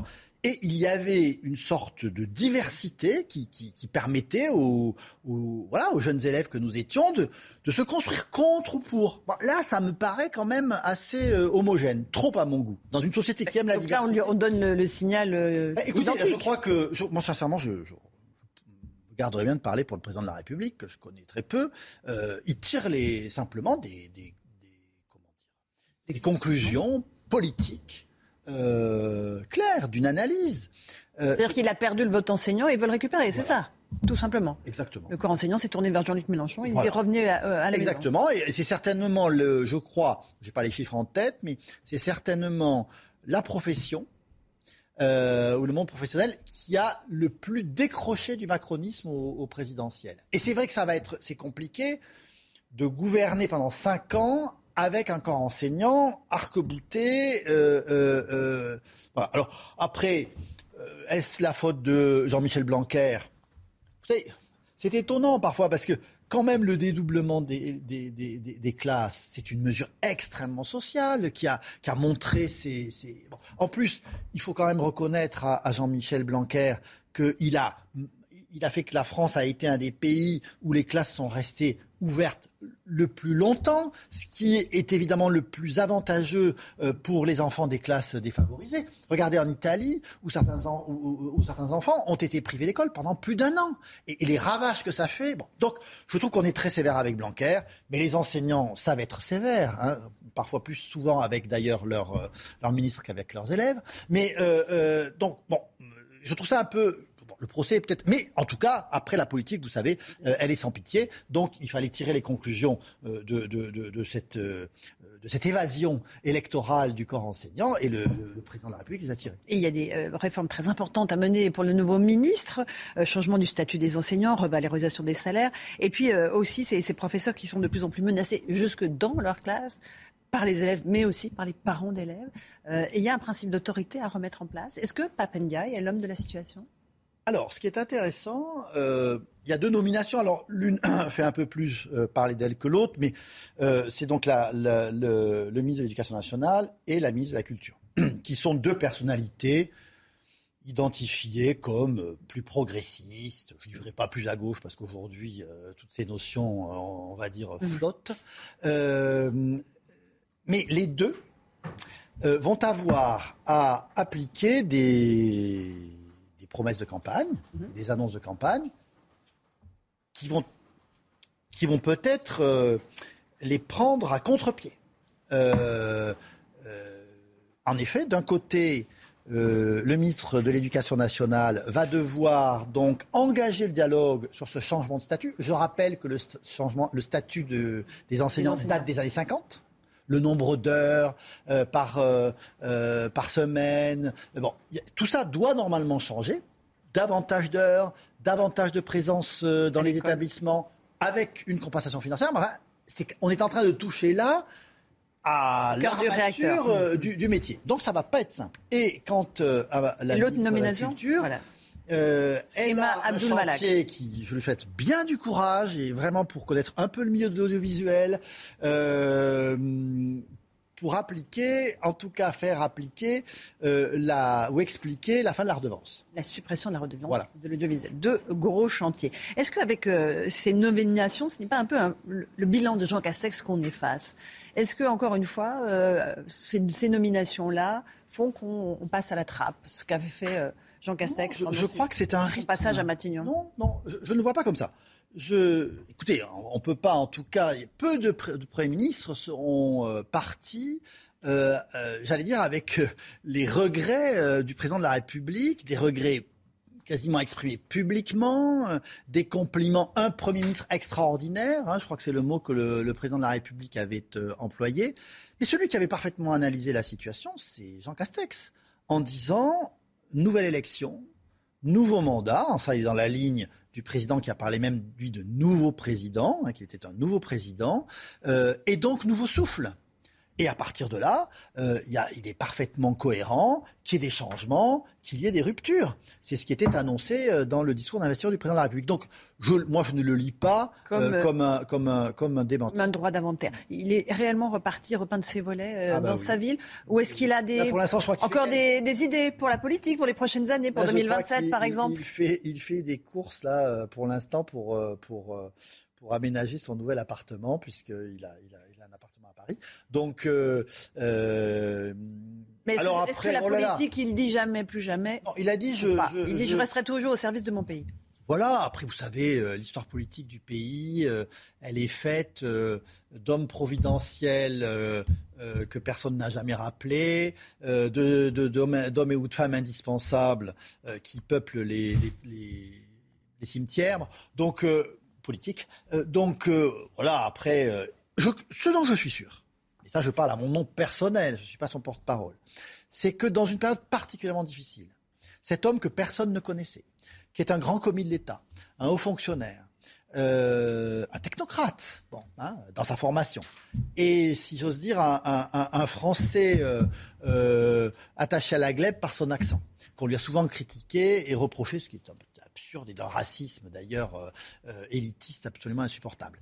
Mais euh, je pense que cet homme a créé quelque chose avec les Français, que les Français lui sont globalement reconnaissants d'avoir géré en s'adaptant cette crise du Covid, évidemment qui est inédite depuis la, la, la grippe espagnole. Après, donc il sort avec une sorte de capital de sympathie et de confiance. C'est lui qui, un, c'est lui qui verra ce qu'il en fait. Et deux, il faut voir si ce capital de confiance et de sympathie euh, euh, se maintient ou se dilapide. Alors, euh, on n'oublie pas quand même les mots qu'il a prononcés devant Elisabeth Borne au moment où il lui a passé le relais, qui sonnaient peut-être comme une mise en garde au vu de ce qui nous attend, la crise économique, la crise avec la guerre en Ukraine. N'oublie pas, dit-il à Elisabeth Borne, qu'en réalité, il y a ceux qu'on entend beaucoup qui s'expriment haut et fort, et puis ces millions de nos concitoyens que l'on n'entend jamais, si peu, qui ne s'épanchent pas forcément sur les réseaux sociaux, sur les chaînes info, qui sont là et ils sont la colonne vertébrale de la France. En gros, il nous dit n'oubliez pas les Français. Est-ce que euh, le pouvoir politique a tendance à oublier les Français? Je ne sais pas si le pouvoir politique a tendance à oublier les Français, parce que le pouvoir politique, il a quand même euh, de temps à autre besoin d'aller d'aller se, voilà, de, de, de, les, d'aller les, à leur rencontre, s'il veut être euh, renouvelé ou, ou, élu. je crois que Jean Castex a montré, c'est vrai, un attachement à cette France silencieuse, euh, cette France des campagnes, euh, euh, cette France des, banlieues, cette France dite périphérique, puisque maintenant c'est le terme, moi je trouve que je préfère le, terme de France des campagnes. Et donc, il avait quand même 350 déplacements. C'est-à-dire, je crois que c'est peut-être le Premier ministre qui s'est le plus déplacé. Alors, on a dit, ah oui, mais alors, ça coûte cher. Oui, mais il est allé écouter les gens. Et moi, il me disait toujours, voilà, moi, je suis allé entendre, je suis allé écouter parce que une fois que, en plus, il faut savoir, voilà, c'est un homme qui s'est brisé la glace, hein, donc euh, euh, de, il se retrouvait maire de Prades dans toutes les villes et tous les villages de France, c'est-à-dire euh, écouter. vous savez, quand il était maire de Prades et qu'il y avait un problème et qu'il voulait qu'on voulait le voir, il disait oui, je viens, mais je viens chez vous. C'est comme une émission qui se délocalise. Voilà. Et donc, il allait chez les gens et il me disait je vais chez les gens parce que chez les gens, d'abord les gens parlent plus facilement de même que s'ils sont dans mon bureau avec le portrait du président de la République, le drapeau français, etc. Et, euh, et moi, je vois. Je vois ce qu'est, euh, au fond, leur vie. Bon, et c'est ce qu'il a fait pendant euh, deux ans, puisqu'il a fait un déplacement euh, en, en- en- en pro- en province par, par, par, tous les deux jours. Très bien, et on verra si les Français sauront s'en souvenir. Merci beaucoup Camille Pascal d'être venu ce matin dans la matinale de CNews. À vous Romain Desarts pour la suite. 8h31, merci à vous Laurence Ferrari, à votre invité Camille Pascal. Beaucoup d'actualités encore ce matin et cette information qui je sais vous fait beaucoup réagir, euh, c'est la une de ce journal. Des associations réclament le retour en France d'enfants de djihadistes partis rejoindre les rangs des islamistes en Syrie ou en Irak. Est-ce qu'il faut les faire revenir en France? Le sujet divise, vous allez voir. Que s'est-il passé exactement à l'ambassade du Qatar hier matin à Paris quand un homme drogué à la cocaïne et hurlant Allah Akbar a tué dans des conditions horribles un agent de sécurité? Les policiers ont mis 30 minutes à obtenir l'autorisation de rentrer car l'ambassade est territoire étranger. Papendiaï était en déplacement hier au collège de Samuel Paty à Conflans-Sainte-Honorine. Le nouveau ministre de l'Éducation est allé faire passer un message fort, celui du refus de la barbarie et de la haine. En revanche, il n'a pas prononcé le mot islamisme, me dira Marc Baudrier. A tout de suite, Marc. Renouveler son passeport, c'est très compliqué. Vous l'avez peut-être constaté. Passeport ou carte d'identité, bien sûr. Certaines familles ont des angoisses pour cet été. Évidemment, reportage en Gironde, dans une commune de Gironde où des mesures ont été prises. Est-ce qu'il faut rapatrier les enfants français de djihadistes retenus dans les camps kurdes en Syrie? À l'heure actuelle, le gouvernement fait du cas par cas. Pour certains, c'est oui, pour d'autres, c'est non. Plusieurs associations demandent à ce que cette règle change, Chana. Et oui, selon elle, ces enfants sont à la fois victimes des choix de leurs parents et de l'abandon de leur pays. Mais combien sont-ils et combien ont déjà été rapatriés en France? On voit ça avec Sophia Dolé. C'est dans des camps comme celui-ci au nord-est de la Syrie que 200 enfants de djihadistes français sont retenus, depuis près de 5 ans parfois. Les associations dénoncent notamment les conditions dans lesquelles ils vivent, mais pour certains, les rapatrier serait trop risqué. Souvent, euh, le phénomène de la contamination djihadiste et encore plus généralement islamiste est un phénomène familial. Un moment ou un autre, il est très difficile d'empêcher que le jeune se retrouve dans, dans sa famille. Le gouvernement français dit appliquer une politique du cas par cas concernant la prise en charge des enfants et de leurs mères, contrairement à ce que font d'autres pays européens. L'Allemagne, la Belgique, la Suède qui ont rapatrié tous leurs enfants qui sont actuellement détenus dans des conditions absolument épouvantables. Ce serait ne serait-ce que pour honorer notre signature internationale, la Convention de Genève des droits de l'enfant. Ces enfants n'ont pas de responsabilité, il faut les rapatrier. Depuis 2019, plus d'une trentaine d'enfants ont été rapatriés sur le sol français. Les associations demandent à être reçues par le président de la République. Alors ce sujet divise le rapatriement des enfants français de djihadistes, sujet qui divise. Écoutez ces différents points de vue. Ils sont partis là-bas avec leurs parents, leurs parents sont peut-être plus là, et donc euh, ils n'ont rien à faire en France. Si eux ne sont pas condamnés sur place, s'ils n'ont rien fait, s'ils sont juste enfants d'eux, et s'ils ont de la famille en France, il faut les rapatrier, oui. On rapatrie les enfants si c'est pour aller avec leurs grands-parents. Si c'est pour les mettre dans des centres, c'est pas la peine.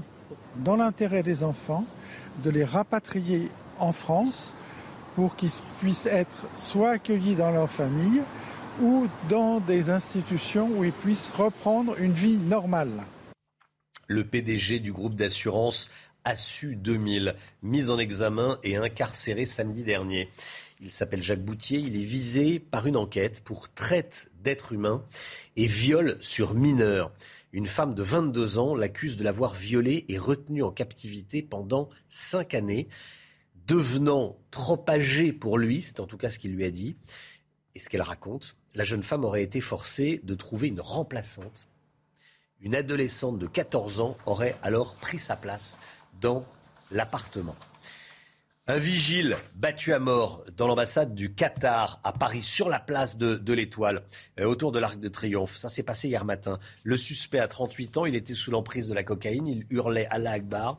Il a été interpellé sur place. Et pendant près d'une heure, il s'est acharné sur sa victime devant les policiers français sans qu'il ne puisse intervenir. Les forces de l'ordre devaient attendre de recevoir une autorisation écrite de l'ambassadeur pour entrer dans l'enceinte consulaire. Retour sur les faits avec Sébastien Zabat. Il est un peu plus de 6 heures ce lundi matin lorsqu'une rixe éclate entre un agent de sécurité et un homme devant l'ambassade du Qatar. Selon un rapport d'intervention que nous avons pu consulter, c'est un agent d'entretien de l'ambassade qui aperçoit la dispute et prévient des policiers à 6h30. Problème, l'ambassade est un territoire étranger. Ils doivent attendre l'autorisation de leur hiérarchie pour intervenir. Un laps de temps pendant lequel les agents de police assisteront impuissants à la scène et demanderont plusieurs fois à l'homme de cesser son attaque. Ce n'est qu'à 7h28 que les forces de l'ordre reçoivent le feu vert pour procéder à l'interpellation du suspect. Il s'avère que cet individu est, très connu des services de police, notamment pour euh, des actes de schizophrénie. Et en fait, il était aussi sous l'emprise de la cocaïne. Des témoins ont entendu effectivement euh, Allah Akbar qu'il voulait, euh, sortirait pas vivant, qu'il voulait rester à l'intérieur et euh, il faisait ça pour venger tous ses frères. Le parquet national antiterroriste n'a pas été saisi. L'enquête est en cours et surtout c'est cet examen psychiatrique qui va nous, dire si l'individu était en crise de démence ou pas. La RIX, très violente, a été fatale à l'agent de sécurité de l'ambassade. L'enquête pour homicide volontaire a été confiée à la brigade criminelle de Paris.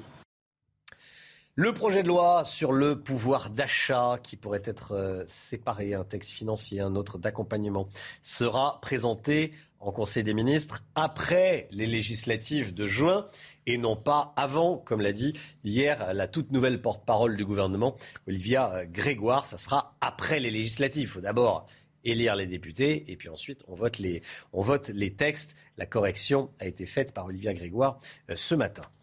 Le prix des carburants, le prix du samplon explose, hein, notamment le samplon 98 qui passe au-dessus de la barre des 2 euros. Seule bonne nouvelle, si on peut dire, la baisse du prix du gasoil, Chana. Hein. On va regarder les derniers chiffres ensemble. Le litre de samplon 95, 1,97 euros en moyenne. Le samplon 98, 2,05 euros. Et puis le gasoil, 1,80 euros. Et comme tous les matins, on vous consulte dans la matinale et aujourd'hui, on vous pose cette question avec la hausse euh, du prix des carburants. Comment faites-vous au quotidien? Est-ce que ça vous oblige à limiter l'utilisation de votre voiture? Écoutez vos réponses, c'est votre avis. Ah, moi, je me suis arrangé euh, avec euh, ma patronne qui, qui m'aide trois pleins dans le mois. Sur, sur les six que je dois faire. Donc, donc voilà, ouais, c'est une, aide, c'est une aide qui est quand même assez pratique. Je circule en vélo ou en, métro et n'utilise la voiture que euh, dans les moments vraiment essentiels. J'ai commencé à prendre le transport en commun. Pour les vacances, non, je reste accro à la voiture. Puis pour ce qui est trajet quotidien, un transport en commun. Et toujours à propos de pouvoir d'achat, est-ce que les entreprises doivent augmenter les salaires? Certaines le peuvent, d'autres ont plus de difficultés à le faire. C'est ce que nous a dit Jean-Eudes Duménil, secrétaire général de la CPME, les petites et les moyennes entreprises. Il était l'invité de 7 heures dans la matinale. Dans l'industrie pharmaceutique, par exemple, il est évident que les entreprises se portent mieux, donc ça, ça sera vraisemblablement plus facile.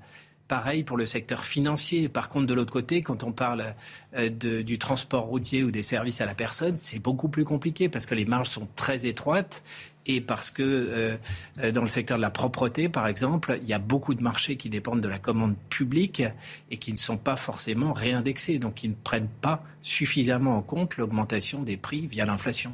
Parce que quand on parle d'augmentation de salaire, il faut avoir en tête que l'inflation est autour de 5%.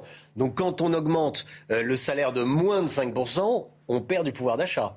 Vous avez raison, mais en même temps, après, c'est la course à l'échalote. L'inflation, c'est un mystigri qu'on se repasse. Et donc, effectivement, si on a. Si on augmente trop les salaires, ça va augmenter la bah, consommation. Ça et après, il y a un espèce de cercle vicieux qui mmh. s'enclenche. Donc, il faut réussir à trouver des dispositifs. Et il y en a un qu'on suggère côté CPME, ça porte sur les heures supplémentaires. On a des difficultés aujourd'hui pour recruter des salariés dans les entreprises.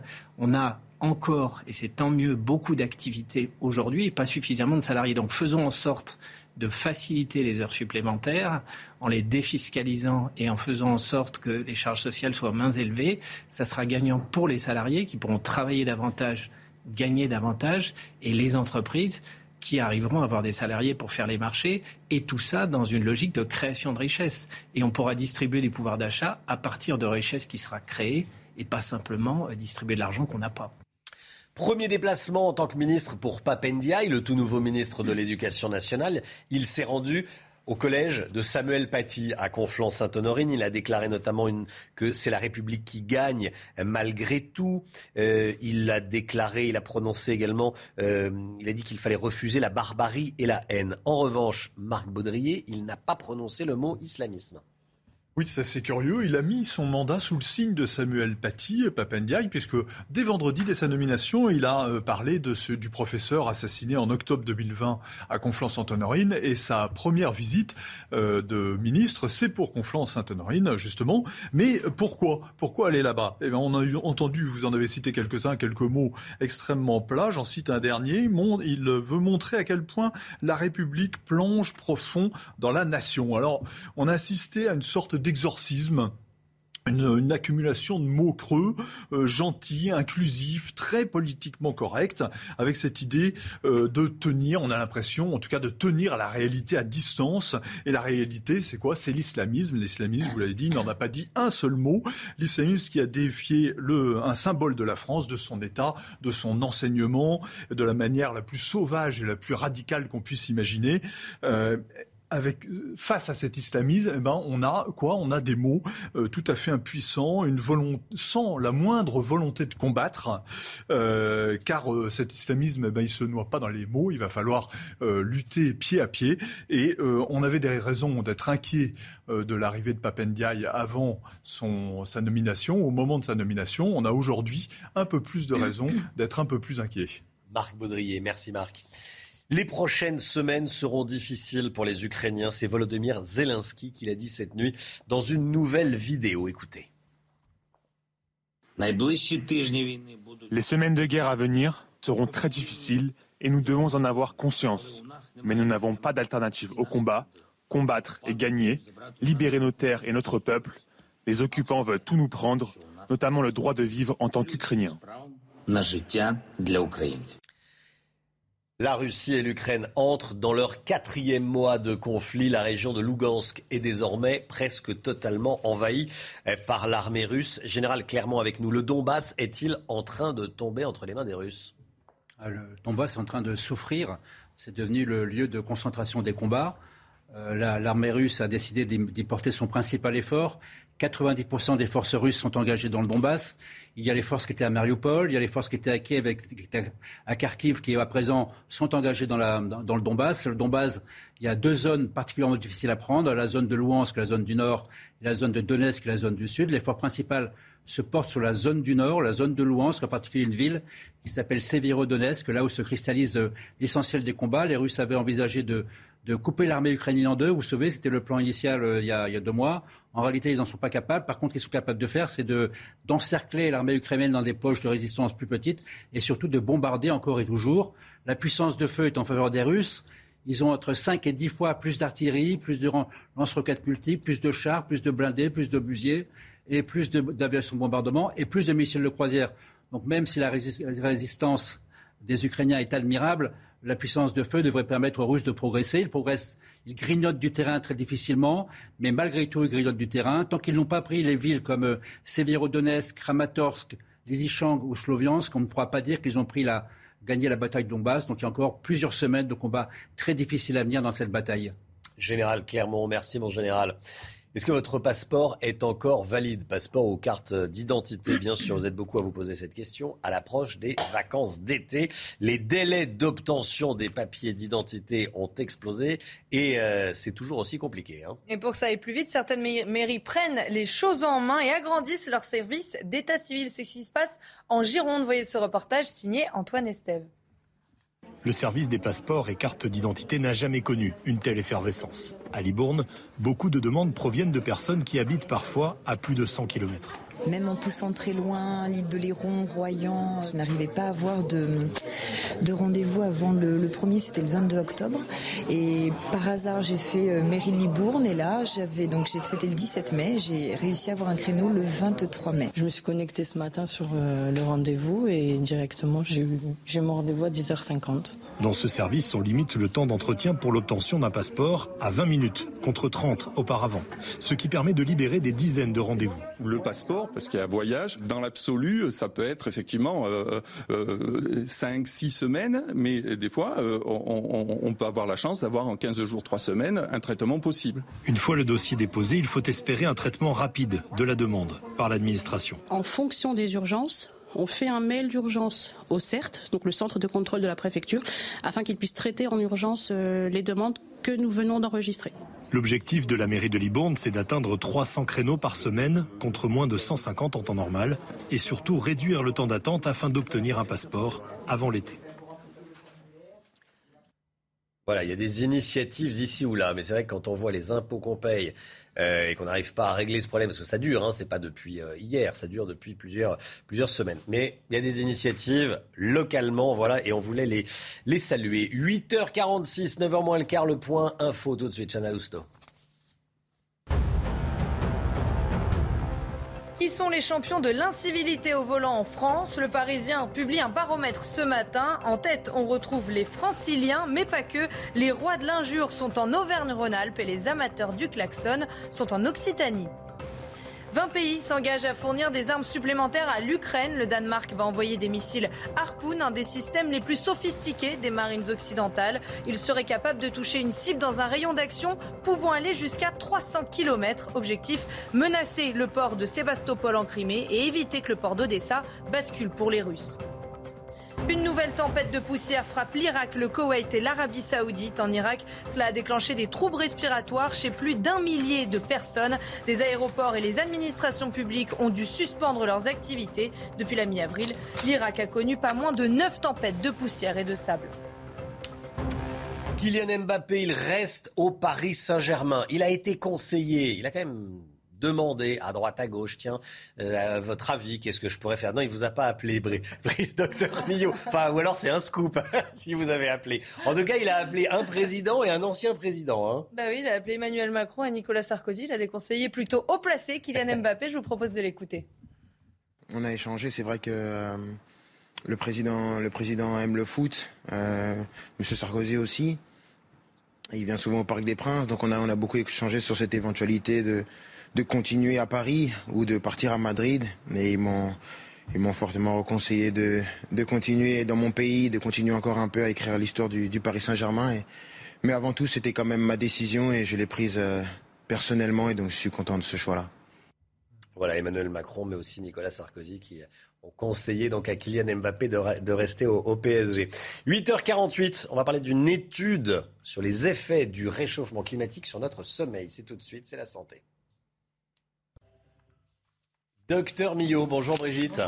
Étude donc sur euh, le fait que la chaleur, les températures euh, augmentent et ça a un effet sur notre sommeil avec des résultats assez inquiétants.